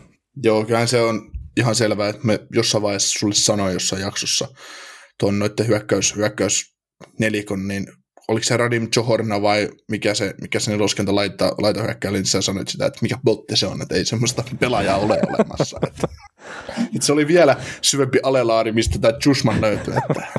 Ei, mutta kun osaa just tämmöisiä, että vaikka itsekin seuraa NHL, joo, mutta sitten niin keksiikö nämä näitä pelaajien nimiä? Joo, niitä vaan löytyy, löytyy jostain päätyy näiden joukkueiden rostereihin. Miksei meitä ole sainattu sen? Se varmaan johtuu siitä, että me ei ota sitä vähäkään pelata jääkiekkoa. Niin, kyllä, kyllä. Sen, sen takia me keskustellaan olevina omasta mielestä ainakin tosi viisaita tästä pelistä. Niin. Nyt todellisuus on aivan toista ja silti meitä joku kuuntelee. Niin. Hieno huomata, että meillä on kymmenen seuraajaa tällä hetkellä tällä, tällä livellä, mutta ei siinä. Hieno, hieno homma, että porukka, porukka pysyy mukana. No niin, enää taistelun mukana heitä kuitenkin tämän pari tuntia. Joo, se on niin kuin tätä meidän podcastia tai liveä kuuntelee, että kuunteletko meitä vai vilteletkö itse asiassa juustohöylällä, niin se, se on niin kuin... Pitkään aikaa et ole tota heittänytkään. nyt, oli, nyt oli hyvä hetki, se, se tuli tähän, että se on ihan nuorella tanssia, että kumpaa, kumpaa sitä sitten päättyy, päättyy tekemään tai mihin, mihin päätyy siirtää. Että molemmilla voi olla niin kuin ihan yhtä, yhtä, tota, yhtä lystikästä ajanvietettä. Että. Kyllä. Joo. Mennään sitten tota, tämän Divarin parhaaseen joukkueeseen, joka on kuitenkin tilastoissa ilmeisesti kakkonen tällä hetkellä, eli New York Islanders, New Islanders ja, ja suurin kova, no tämähän oli divisiona viimeinen jossain vaiheessa. Mutta ylipäätään niin Islandersista on mulle jäänyt sellainen kuva, että pelaillaan runkosarjan läpi ja aloitetaan sitten duunit todenteolla, kun playerit, playerit alkaa. Että Mielestäni Islanders häviää yllättäviä pelejä välillä, mutta osaa sitten kyllä tukahduttaa vastustajansa aivan täysin. Tuossa oli just menneellä viikolla, mua harmitti, mua harmitti se suuresti, kun nämä pelas Flyersia vastaan, ja näillä on Flyersia vastaan ollut todella tasaisia ottelut jostain syystä. Niin, niin tota, kun, no se on kerran voittanut se jonkun 6-1 tai jotain, jotain tämmöistä, mutta muuten, muuten ne on pelannut paljon jatkoaikapelejä, niin oli myös vetolyötynä, että kun oli, ne sai yli kaksi kertaa, että ne voittaa varsinaisella ne Flyersi, ja ne voitti 1-0 jatkoilla, sillä kiitos. No, ei kai siinä. Mm. Mutta tota, en mä tiedä. Siis mun mielestä suuri mielenkiinto tämän Andersin kohdalla niin osoittautuu siihen, että mennään nyt taas lau, la, laukalla eteenpäin, että, että onko tästä jengistä sitten lopulta kaatamaan joku suuri. Että kyllä nämä nyt, jos Toronto sattuu tulee vastaan Final Fourissa, niin yleensä nippuu ihan mitä vaan, mutta miten Tampa ja Colorado, ja sitten tota, sä oot Tampa, Tampa suhteen, sulla on ollut ö, paljon nyt tavallaan antikliimaksia, että pelaa, pelaa huonoa, huonoa lätkää ja varmasti onkin omassa aallonpohjassaan, niin toki jos sieltä Florida menisi jatkoon, niin mun mielestä Trots ja kumppanit nauraa, nauraa näille päin näköä Floridalla, jos tulisivat vastaan, että, että, että Florida on vähän niin kuin liian samankaltainen joukkue tämän kanssa, mutta vähän huonompi versio. Mm, kyllä mä sanoisin, että Panthersin hyökkäyspelaaminen on parempaa kuin Islandersilla. Mm, niin, mutta ja varmasti ja onhan se hyökkäys tavallaan leveämpi ja omaa ehkä sitä kärki. No joo, kyllä mä nyt mieluummin Bartsalin otan joukkueeseen ykkösen Triksu Parkkovin, anteeksi nyt vaan Alexander, mutta... Hetkinen. Mutta, otan, melkein. Melkein vai otat, siis mitä? Ot, on, siis otan, Josta, jostain syystä, mutta otan Bartsalin mieluummin kuin Parkkovin ykkösen Triksu niin, joukkueeseen. Niin, mutta tota, siis se, että, se, että tota, lopputulema, että se hyökkäyspeli, mitä Floridakin pystyisi luomaan, niin mun mielestä Islanders pystyy tukahduttamaan No ja siis kyllähän se pääosa joukkueesta pystyy tukahduttaa. Ja sitten etenkin kun mennään taas siihen, että pelataan vaan sitä yhtä joukkuetta vastaan sarjaa, niin se, siis semmoinen pieni etu, niin mä laittaisin aina Trotsin joukkueelle tällä hetkellä. Mutta sitten just esimerkiksi, että sä ottaisit mieluummin Barsa niin kuin Parkkovin, niin mä ottaisin aika selkeästikin Parkkovin ennemmin. Mm. Että mä näen, että se sen kahden suunnan peli on parempaa ja sitten se, siis Varasilla on ihan älyttömän hyvät työkalut, mutta se mitä mä itse mietin, niin se suoraviivaisuus, että sitä taisin sanoa viime, viime niin kuplapudotuspeleissä, että suoraviivaisuutta pitää saada lisää, niin mä sanoisin, että Barkovilla on sitä paljon enemmän. Että se, niin, siis molemmat on hyviä pelaajia, mutta että, että jos mä laittaisin ykkösketjut vastakkain, niin mä sanoisin, että Barkovi söisi elävältä Barsalin. Mm. Mä ajattelin sen vähän niin kuin sillä tavalla, että öö, mä tykkään Barsalista sen takia pirusti, kun hänellä on se sama ominaisuus, mikä McKinnonilla ja McDavidilla. Mm, luistelu. Se ihan älytön rytminmuutoskyky. Ja se pystyy parhaimmillaan olemaan sen rytminmuutosky, rytminmuutoskyvynsä kanssa semmoinen pelaaja, että se meillä on varmaan, no ei varmastikaan olla nähty Bartselilta parasta, uran parasta peliä vielä tai parasta kautta, eikä ole varmaan nähty Parkkoviltakaan, vaikka se pelaa tällä hetkellä aika helvetin hyvää kautta.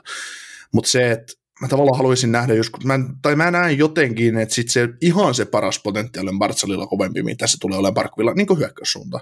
Ja sitten jos miettii sitä ykkössentteriä joukkueessa, no tässä nyt Bergeronit ja kumppanit, niin vedetään, vedetään taas maton alle tavallaan, mutta se, että mä haluaisin se ykkössentteri olevan tavallaan ää, tuloksellisesti tähtisentteri tai semmoinen, niin kuin, mitä tietysti Parkovikin tällä hetkellä tekee aika paljon pisteitä, pisteitä mutta semmoinen, semmoinen tavallaan hyökkäysorientoitunut johtotähti tavallaan joukkueella, niin sen takia. Mm, joo, joo. Ja siis on tuossa pointti. Niin, sitten sit se, että se joukkueen kakkosentteri on sitten se Barkovin tyylinen pelaaja, joka pelaa vahvasti kahteen suuntaan ja pystyy tekemään myös hyökkäyspäähän tehoja paljon mahdollisesti. Et jotenkin, jotenkin sen takia mä käännän sen näin lyhyesti perusteltuna, mutta tietysti mun perustelu voi olla väärä, ja tässä on taas se syy, minkä takia mä oon puhumassa sun kanssa täällä podcastia, enkä, enkä ole jäänyt GM toistaiseksi. Että. No joo, mutta siis kyllä Bars oli ympärillä hyvä rakentaa sitä Islandersin joukkuetta, ja silleen mä sanoisin, että se sen pelaaminen on ottanut taas tällä kaudella steppejä eteenpäin, että sieltä on, niin löytyy ehkä enemmän ne työhaalarit kuin aikaisemmin ja ehkä enemmän sitä suoraviivaisuutta ja tälleen, että se on menossa sinne, mitä ne varmasti haluaa, luu ja väri sitten, että millainen pelaaja se on. Ja se ei ole ehkä ihan tullut luonnostaan, niin se ottaa aikansa. Mutta kyllä mä, siis silleen, että jos se edelleenkin se tulokaskaus on tuloksellisesti sen paras, että se teki sen 85 pistettä silloin, niin mä sanoisin, että tuo on ihan siinä läpimurron kynnyksellä mm. nytten uudestaan, mutta kokonaisvaltaisesti parempana jääkiekkoilijana. Mm. Ja, ja sitten tietenkin pitää ottaa huomioon se, että siellä ei ole Duckwaitin pelisysteemi taustalla, että tavallaan myös vaaditaan enemmän, että se pelkkää sitä hyökkäämistä. Joo. Mutta tota, se, mikä tästä joukkueesta nyt on pakko sanoa taas kerran, niin tämä on NHL paras joukkue maalien edustoilla. Että on se sitten hyökkäyspäässä tai puolustuspäässä, niin tämä on NHL paras joukkue siinä. Ja tämä tekee sillä sen oman tuloksensa. Mm.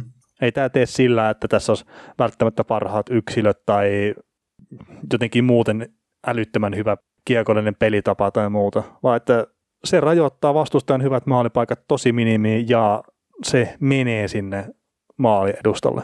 Mutta Islandersissakin on se, että kun ne pelasivat Flyersia vastaan silloin sen kuplapudotuspelisarjan, mikä meni seitsemänteen peliin, mikä ei olisi missään nimessä pitänyt mennä, niin kyllähän tämä joukkue on sitten, kun vastustaja pääsee siihen kuuluisaan pitkään hyökkäykseen. Toki kaikkien joukkueet on, mutta tämä on, niin kuin, tämä on kammo, siis sitten tästä loppuu niin kuin tavallaan semmoinen, semmoinen, että jos näitä vastaan pystyy syöttelemään neliön läpi ja pystyy tekemään kiusaa pitkillä hyökkäyksillä, niin tämä joukkue tulee ongelmiin. Mutta jos näin niin kuin miettii yle, yle, yleistä kuvaa Islandersille, niin se, sitä harvoin tapahtuu. Se saattaa mm. pari kertaa, pari-kolme kertaa pelissä tapahtua, että nämä joutuu niin oikeasti pasku, olemaan omi, omissa sillä että mitä tässä, mitä tässä, mitä tässä tapahtuu, ja kolme kertaa voi olla vähän liioteltua. Mutta se, että niin kuin esimerkiksi suorista hyökkäyksestä sinne hyvälle maalitekolle, hyvä, hyvälle maalitekopaikalle pääsy, etenkin Pulok, Pelek, pakkipari ollessa jäällä, niin on aivan mahdotonta. Mm, joo, ja siitä oli tuosta Icelandsin pelisysteemistä, että miten ne pyrkii ajaa sen pelin laidoille, että ne pelaa 1-1 kolmosta tuossa keskialueella, että ja olisikohan sitten Toronto kopioi sitä myös vähän, mutta ne on tosi hyviä siinä, että just, jos, jos sä menet sinne Islandersin hyökkäysalueelle, niin sä tulet käytännössä aina laitojen kautta, ja se on sitten käytännössä aina silleen vähän huonompi hyökkäys, kuin jos sä pääsisit keskemmältä tulee. Ja, ja sitä hän toteuttaa tosi hyvin. Ja on siellä sitten just tämä Pelek Pulok, mikä on varmaan aina paras pakkipari tällä hetkellä, tai mikä tahansa muu, niin se on selkeä se, että kaikki tietää, mitä niitä odotetaan.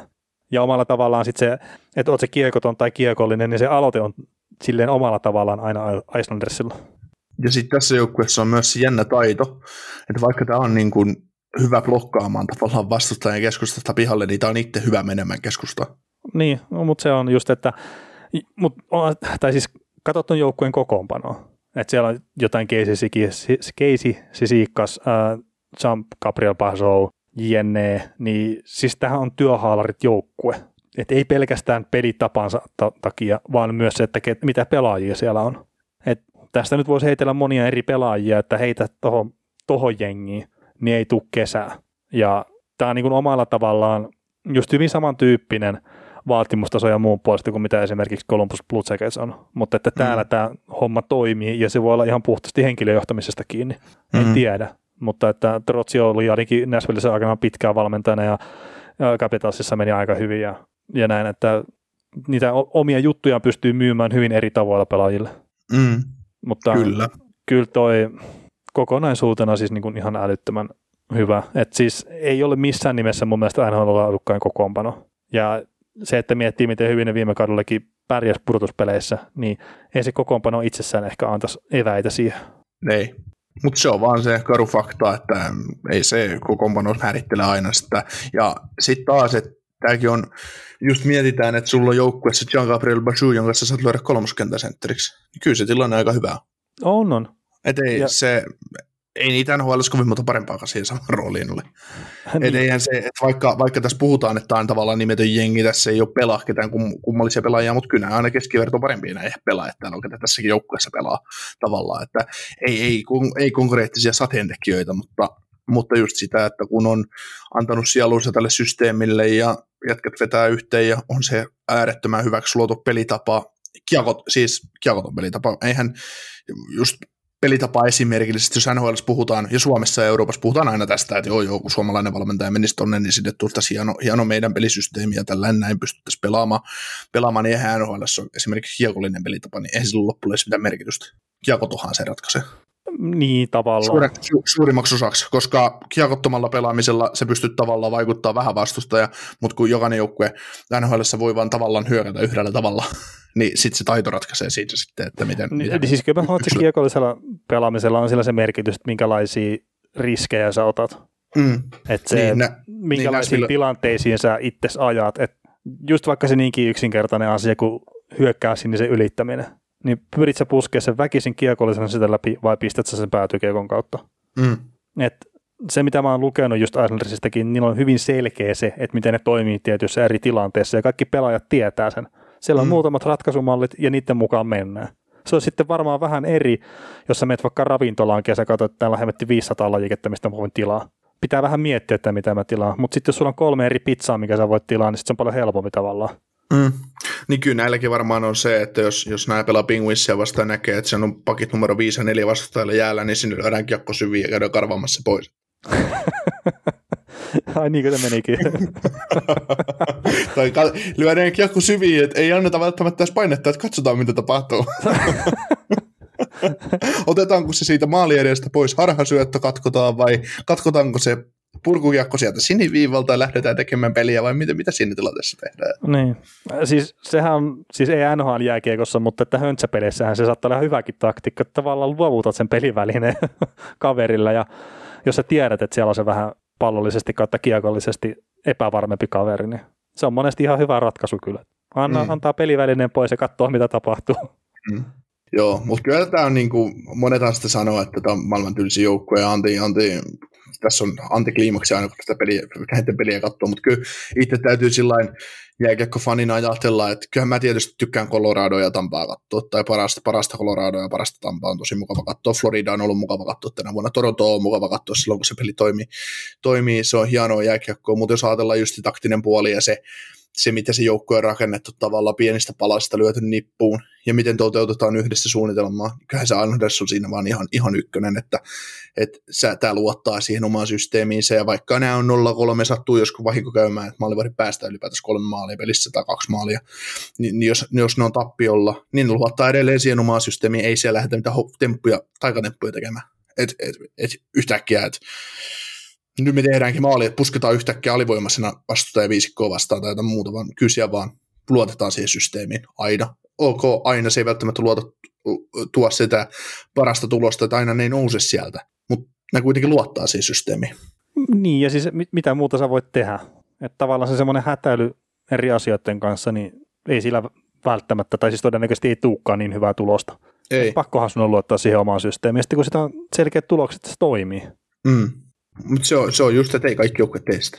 Niin, no ei tietenkään. Ja sitten lähdetään ketjuruletteihin ja kaikkiin tämmöisiin, että kyllä mulla on semmoinen mielikuva, mikä ei välttämättä ole täysin oikea, etenkin nyt kun nämä uudet kaverit tuli, että Zajakia ja Palmieria on hyppytetty vähän missä sattuu, niin pääsääntöisesti kuitenkin ne ketjutkin pysyy kasassa. Ja, ja mitä sä sanoit tuosta niin Islandersin pelaamisesta, se on tylsää ja tämmöistä, mutta että kyllä mä niin kuin omalla tavallaan tykkään myös sen tyyppisestä jääkiekosta, mitä tämä pelaa, että siellä on ne työhallit koko ajan päällä. Mm. Ja etenkin se nelosketju Sisikasin johdolla, niin on se sitten nyt barbarimasta tai mitä tahansa, mutta että kyllä mä omalla tavallaan tykkään siitä, että laidatkin ryskyy. Että mm. totta kai siinä pitää olla niin järki mukana, ettei satuteta toista, mutta siis sehän jääkiekosta tekee hienon pelin, että siinä on sitä vauhtia ja tunnetta ja, ja sen takaukset kuuluu osana siihen peliin. Mm. Että vaikka me ollaan tissiposkia ja halutaan tavallaan niin kuin tiettyjä asioita pois jääkiekoista, niin en mä usko, että mistä kumpikaan haluaa sitä kamppailupelaamista pois siitä.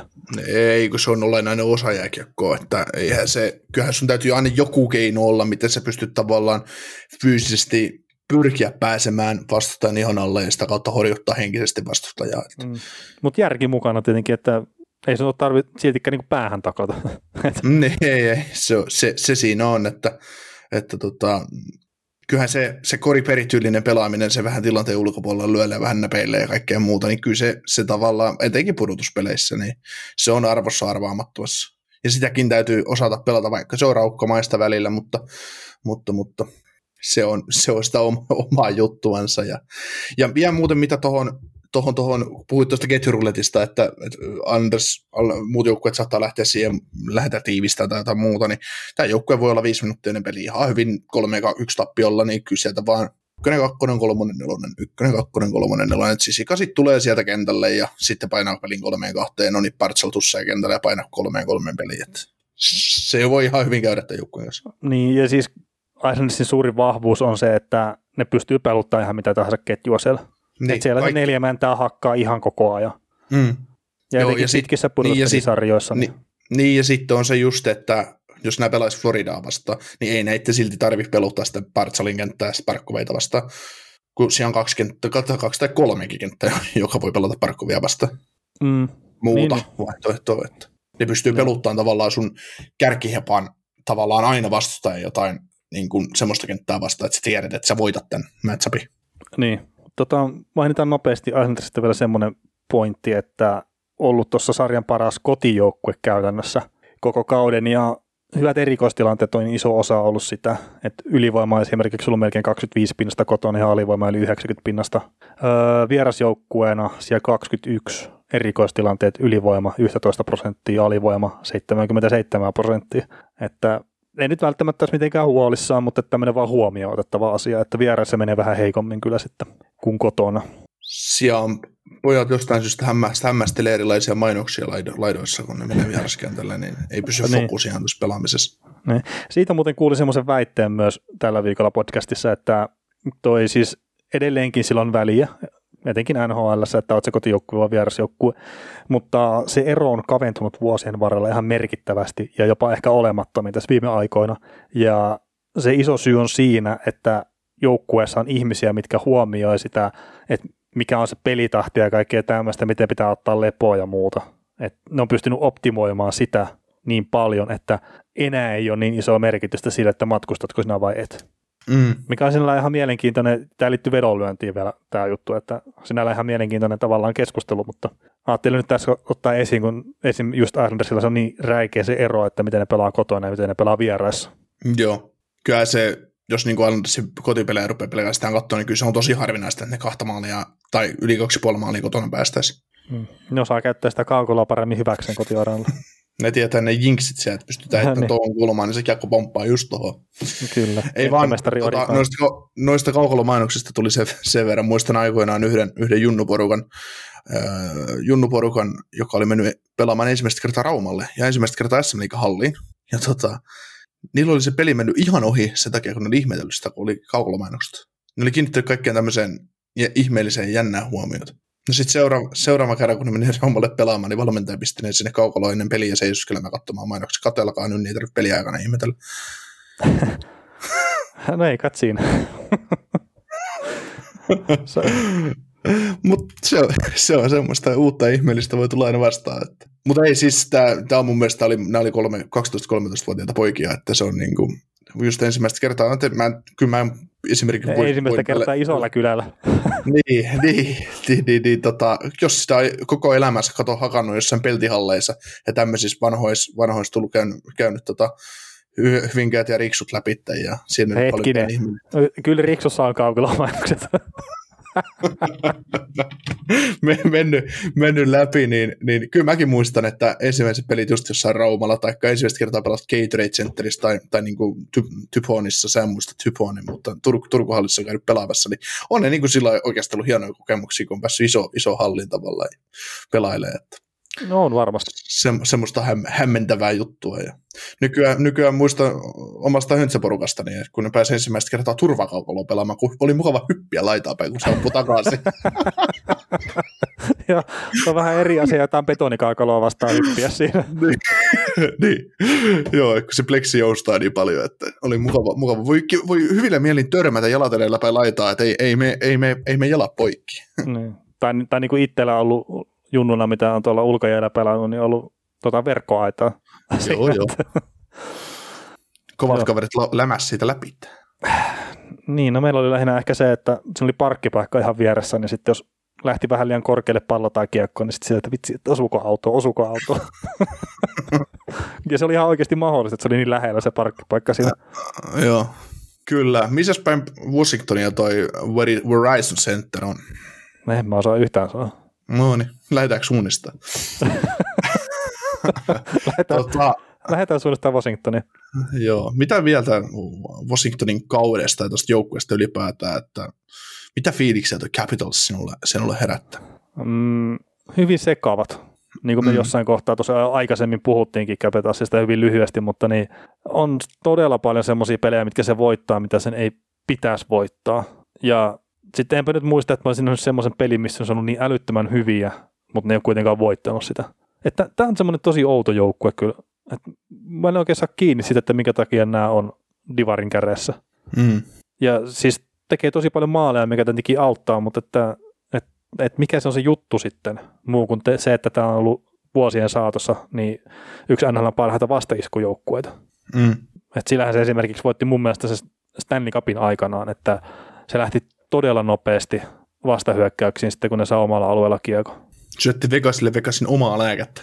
Niin, paitsi Vegasihan, mä taas sanoisin, että Vegas olisi siinä hyvä, että jos se menetti kiekon hyökkäysalueella, se karvasi sen saman tien aggressiivisesti takaisin.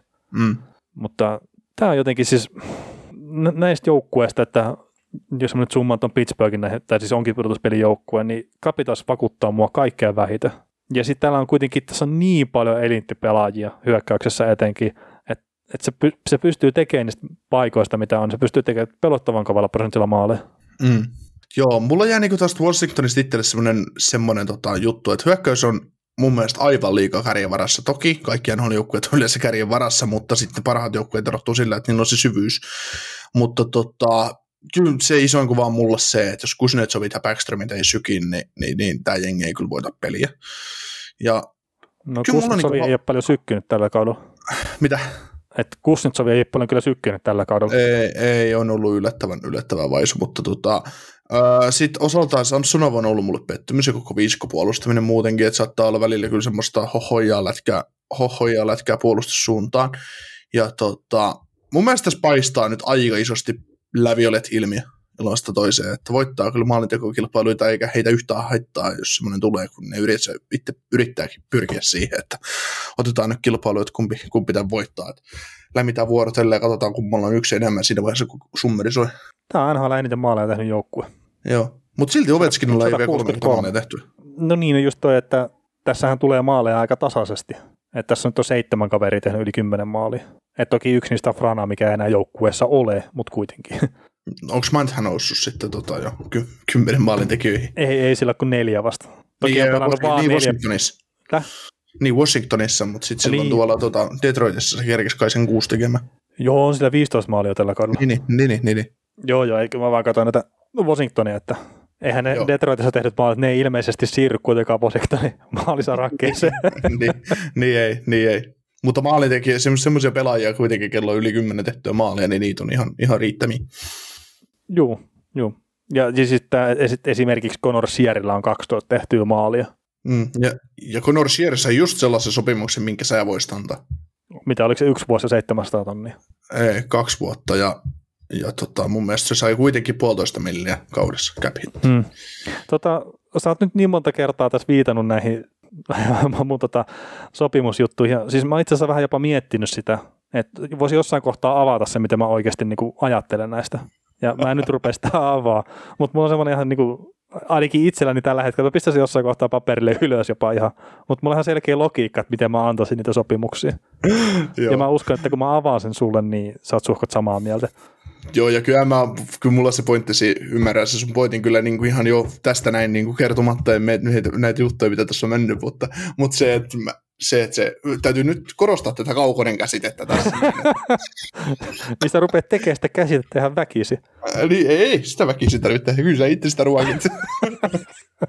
niin, ja siis tietenkin on, siis tulee ihan palautettakin, niin on katso sitten ihan. Ole nyt onnellinen, että sut jostain muistetaan NHLssä puhuttaessa, että Tämä on se kaveri, joka ei aina kellekin niin, mitä? Aina on liian pitkä sopimus tai liian rahakasta. niin. No vittu, niin, kun ne tekee sit, niin paljon paskoja sopimuksia tuolla. niin. niin, ja sitten sit, jos on tehnyt vaikka kahden vuoden sopimuksia ekalla kaudella ei oikein putkiluista, niin jo ulosastoa heti, heti niin kuin kysymyksen takana, että pitäisikö tähän ja pistää kiertoon. Että. Ei, ei, mutta jos se on kahden vuoden sopimus, niin se riski on niin pieni, että ei tarvitse välttämättä ostaa. Kato. Siinähän se nerokkuus piilee. niin, niin, niin, kyllä, kyllä. Mutta mitäs me Washingtonista keksitään nyt oikeasti? no, on tässä vähän se sama fiilis kuin just Pittsburgh Penguinsissäkin, tai miksei myös sinne Boston Bruinsissakin, että just semmoinen auringonlaskuun ratsastava joukkue hiljalle. Ja tuossa Ovechkin 35, DJ Ossi 34, Nikas Backstrom 33, niin väkisin se jossain kohtaa rupeaa sitten näkyy.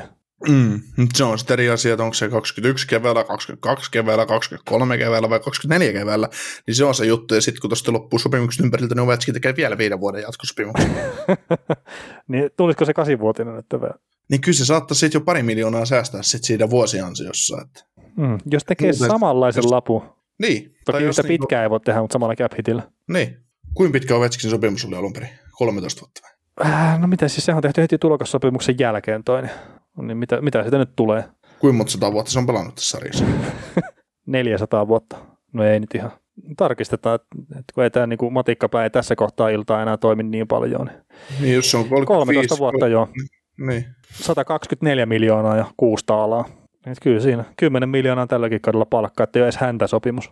Ei sitä ajateltu sillä. Niin sitä ei ole tajuttu vielä sillä, että he voi tehdä tämmöiseenkin, että tiputetaan se palkka miljoonaa sitten siinä. Joo, mutta se on ikävä, tai no niin, no, kohdalla se on ihan sama, että mikä se, jos, jos olisi se mahdollisuus tavallaan se RF-vastatuksen pelaaja, että se on se vähintään tämä summa, mitä sulle tulee, tai tulee tarjota sillä kaudella, mutta en mä tiedä, toi Ovetkinin tuleva sopimus, niin se on mielenkiintoista, että kun tuossa on huhuttu, että mikä, mitä se lopulta tulee olemaan, niin kyllä mä väitän, että se on, se on, se on isompi, isompi tota cap hit, mitä Backstromilla esimerkiksi, että että, että vaikka en mä tiedä, ei se varmaan, että varmastikaan mitään se suurempaa järkeä ole, mutta kyllä mä väitän, että ky, luku on kymmenen, millä se alkaa ja, ja tota, mitä siihen tulee perään sitten. Niin. Hmm. No sanotaan sen verran, että 9,5 miljoonaa on tällä hetkellä ensi kaudeksi palkkatilaa. Että... Niin, siinä on ihan hyvä ruveta sainaamaan sitten tota, tota kaveria. Niin pistää kympi siihen kiinni, niin sitten mietitään, että hetkinen, että ketäs täältä. Ja siellä on se Samsonovikin tarvii saada sopimuksen alle, että No, jos, ne, jos, ne, jos ne tekee niin sen jutun, että tota, Samsonov tekee kolmen vuoden soppari ja miljoona per kausi ja, ja tota, Ovechkin antaa omistaan sitten. Että. Tämä kuulostaa semmoista, mikä hyväksyttäisiin ihan selkeästi.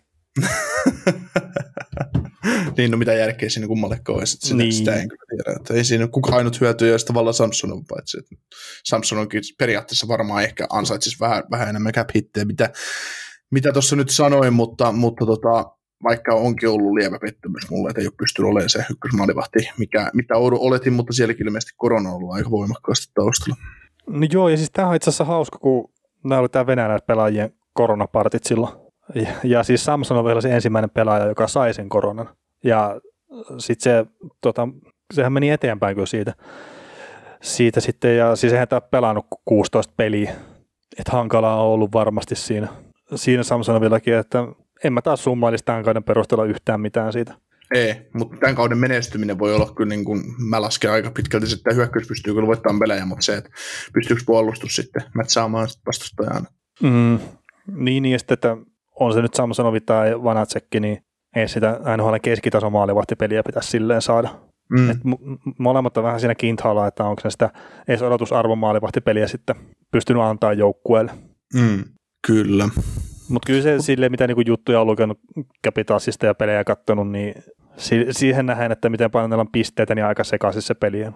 Ja just mm. sitä puolustusta on nostettu esiin aika paljonkin, että, että mi- milloin siellä on Sultsi on sekaisin kuin seinäkello ja milloin Dilloni on sekaisin kuin seinäkello ja ihmetellä, että miksi ne saa jatkaa kokoonpanossa ja tämmöistä, että se on itse asiassa vähän huolestuttavaa, jos Dillonikin on sitten siellä niitä, joiden kautta puolustuspelaamisen perään kysellään, että pitäisi olla kuitenkin sitä varmimmasta päästä tuossa porukassa. Joo, ja se on hankittu nimenomaan sinne niin puolustavaan rooliin top neljään, että, että tämä voidaan heittää jäälle tilanteessa kuin tilanteessa, ja sitten kaveri vuotaa, niin ei se, se ei ole hyvä tilanne. Ja just se, että, että jos Zaraa tulee ikävä, siis en nyt halua olla ikärasisti, mutta että kyllä se rupesi näyttää siellä Bostonissa silleen, että se on aika done pelaajana. Että on ollut parempi nyt mun mielestä Washingtonissa joo kuin mitä se oli Bostonissa, mutta siltikin, että jos nyt 43-vuotias puolustaja, on se kuka tahansa, niin rupeaa olemaan silleen, että me tarvitaan se siihen kokoonpanoon. Niin on se, sekin vähän sitten, että hetkinen. Mm. Ja sitten vielä, jos Chara rupeaa niin paina, nostamaan jalalla paineenelta kiekkoa ylös, niin, niin sitten sit, sit ollaan kaikki nähty. Jos se vihdoinkin löytää sen ulottuvuuden. Niin, tuo punaiseen antaa vauhtiin, täyteen vauhtiin kuvalla jalalla olevalle Ovechkinille laittaa ja Ovechkin porhalta leikkaa keskellä nostaa rystyä kattoa, niin oliko toi semmoinen niin kuin, oliko toi semmoinen haaveuni, mitä joku Capitals-fani voisi nähdä? niin. Samassa vaiheessa Chara nostaa, nostaa tosiaan jalalla kahden paineen alta kiekon punaiseen ja sitten syöttää täyteen vauhtia Ovechkinille. Koska Ovechkin luistelu ihmistä täyttä vauhtia? Onhan se nyt varmaan yhden kerran ainakin tällä kaudella. Meidän yleensä, yleensä kun Washingtonin katsoa, niin se liukuu jäälle odottaa kiekkoa. mm, mutta, mutta toisaalta etenkin siinä ylivoimalla, niin se odottaa sitä kiekkoa aika hyvin ja sitten mä tykkään tavallaan Ovechkinista siinä suhteessa, että miten se pystyy tekemään sen tilan niillä hyvinkin nopealla sivuttaisliikkeellä. Mm. Et se, se kyllä välillä tekee sen niin, niin nopeasti ja sille älykkäästi, että et ei se ole sille ihmekään, että se löytyy sieltä myös vapaana. Joo. Joo, ja se pystyy niin syvyyssuunnassa, syvyyssuunnassa tekemään paljon liikettä, että välillä se kököttää siniviivalla ja sitten se käy välillä sen maalin takakulmalla odottamassa. Ja, ja se on just näin, on sitä sä nyt varmaan tarkoitikin, että miten sitten luodaan tilaa ja hämätään sitä vastustajan nelikko ylivoimassa. Että niin, ja siis, ja siis se on ihan varmasti taktiikka, että sitten se vaan välillä seisoo sen kaksi minuuttia siinä samalla paikalla. Mm-hmm. Että se antaa sen kuvan, että eihän liiku täällä. Niin. Oikeasti siinä on patterit loppu ohjaamessa, mutta... Disconnect. niin. Kävi samalla kuin meidän netille. Joo. Mutta on se siis kyllä, miten voikin olla niin dynaaminen pelaaja sitten välillä, jos että tullaan niin tavallaan selkäsuorana ja sitten maila on edes jäässä ja to, tosiaan, että disconnected controller, että, että se on jännä kyllä, että miten, miten pystyy olemaan ne kaksi puolta siinä pelaajana. No niin, ja mikä, miten se voi olla semmoista, että sä pystyt tulemaan disconnect-tyylillä, niin kuin, kun vastustellaan kiekkoja ja ne on hyökkäämässä, niin sä liuut tavallaan sitä oikein rauhallisesti siihen sini, omalle siniviivalle, sä huomaa, kun pakit sai katkon, niin sit, sit suunta muuttuu ja lapa on yhtäkkiä jäässä ja sitten virrat löytyykin siihen ohjaimeen yhtäkkiä ja saattaa tulla syöttölapaa ja sitten se tosiaan pistää sen, lähtee hyökkäämään kahta pakkia vastaan ja laukoo pakin, pakin jaloista kilvelle yläkulmaa maalivahdille, niin se, se, se saattaa muuttua se mieli aika nopeasti. Mm. Ja mikä on hienoa siinä pelaajassa. Ja se on tehnyt paljon sillä, sillä tavalla tuhoa, että, että, että. Mutta kyllä toi, niin kun, jos miettii sitä Trotsin aikaa ja milloin Trotsi pisti tuon joukkueen oikeasti järjestykseen, kun ne voitti Stanley Cupit ja muut, niin äh, jos Pingvissiä ei voida puhua enää sinä joukkueena, mitä se oli silloin Stanley Cup-vuotena, niin eipä, tai viimeisenä Stanley Cup-vuotena on toistaiseksi, niin, niin, niin eipä voi tästäkään joukkueesta samaa puhua. Et ihan, ihan eri, eri, eri joukkue. Että että ei ole enää mun mielestä alkeellistakaan merkkiä siitä tiukasta viisikopelistä ja siitä hyvästä niin tavallaan tiiviistä setistä, mikä antoi mahdollisuuden menestykseen. Joo. Mä just katselin näitä Ovechkinin tilastoja, että jos jakaa puolin tämän kauden, niin 21 ensimmäistä peliä, niin kahdeksan maalia ja 18 pistettä. Pistetten valossa ihan ok, mutta maalipörssiä kun miettii, niin ei ihan semmoista perus Ovechkinia. Sitten ottaa tämän jälkimmäisen puolikkaan tästä, niin tosiaan samat 21 peliä ja 16 maalia ja 24 pistettä. No, Ovetskin meinaa pilata sun ennustuksen, kun sä sanoit ennen kautta, että Matthews voittaa maalivörssin bling oikein, mutta tota, se, että kun sä sanoit, että suuri yllätys on se, että Ovetskin on kolmen ulkopuolella, niin, niin Ovetskin kuuli ilmeisesti tämän podcastin, mutta se kuuli sen vasta puolessa välissä kautta. Mitä? niin se on saatu käännettyä sille sitten Venäjäksi vasta. ei juman, ei juman kautta, ei juman kautta, tämä tää, tää, tää, tää, tää suomalainen podcast epäilee sua. Mitä, mitä, mitä, mitä, mitä. Mutta eikö että siinä rupeeko tämä ole hei tässä, että, että tosiaan kärkijengeistä niin eniten epäilyksiä itsellä on Capitalsin suhteen ja, ja, ja mm, on tietenkin joo, mutta heitetään tuo Bostoni, että, että se kuitenkin esimerkiksi kyykytti tuon Arsenalissa tuossa pari kertaa viime viikolla, niin sille aika helpostikin, että, että siellä Bostonissa on joku, joku juttu, että mä en tiedä kuka tosiaan on niille taas niin kääntänyt virrat päälle, että se pelaa hyvää kiekkoa, niin, niin se on ehkä se semmoinen Islandersin lisäksi joukkue, minkä mä nostaisin tästä divarista tällä hetkellä silleen vaaralliseksi. Joo, se, se on aina vaarallinen joukkue, eihän se, se ykköskenttä luo sen uhan, uhan sinne, mutta se just, että miten se sitten, kuka tulee keikalle kierrokselle vastaan ja, ja tota, mikä se tilanne siinä vaiheessa on kaikkien asioiden suhteen, niin se on aina mielenkiintoista nähdä, mutta, mutta tota, mä ainakin, jos vaikka Capitalsiin ihan nopeasti vielä, kun lyödään poikki, niin mä toivon sitä Capitals ja Penguinsin välistä ottelusarjaa. Meinaa, siinä, voidaan, siinä se overraja voi olla yhdeksän puolella. Joo, ja siis mä toivon kyllä itse asiassa ihan samaa, ja eihän se tarvii mitään muuta kuin sen, että Islandersi tavallaan pyyhkäisee tuosta vielä Capitalsi ohi, ja, ja Bostoni ei nyt mihinkään tuon kummosempaan vireeseen enää sitten ylly kuin mitä nyt tällä hetkellä on ollut. Että olkoonkin, että Boston on voittanut viisi peliputkeen tässä nyt, ja on itse asiassa paras näistä jengeistä, mitä tässä nyt on tällä viime hetken vireillä. Mm. No siinä on just se, että kaksi niin kuin pelillisesti parasta joukkuetta kohtaa vasta toisensa ja pelillisesti heikot joukkuetta kohtaa toisensa. Ja toiset takoo maalijuhlia ja toisessa pelataan yhtä nollaa ja sitten kun mennään sitten seuraavalle kierrokselle, niin siitä Anders Boston sarjasta niin tulee sitten se jotkut meniä myös siihen, että näin, näin, näin me ennustamme. Kyllä, ja hei, kiitokset myös sinne chatin puolelle, että oli kuulemma kiva kuunnella meitä ja ei siinä, tämä oli itse asiassa tosi kiva ja rentouttava juttu hetki myös Nikon kanssa, että, että tämä oli tälle taas pitkän ajan jälkeen niin kiva tehdä live yhdessä. Niin yleensä se on aina tuskasta ja harm, harmistuttavaa, mutta nyt se, tällä kertaa se on näin. Joo, mutta ei siinä. Isot kiitokset kaikille mukana olleille livessä ja sitten tietenkin myös niille, jotka kuuntelee jälkikäteen. Kiitos. Kiitos munkin puolesta. Kuuntelit näköjään sitten ihan loppuun asti. Veli ja Niko kiittää. Ensi kerralla jatketaan. Kaukosella edellä podcast.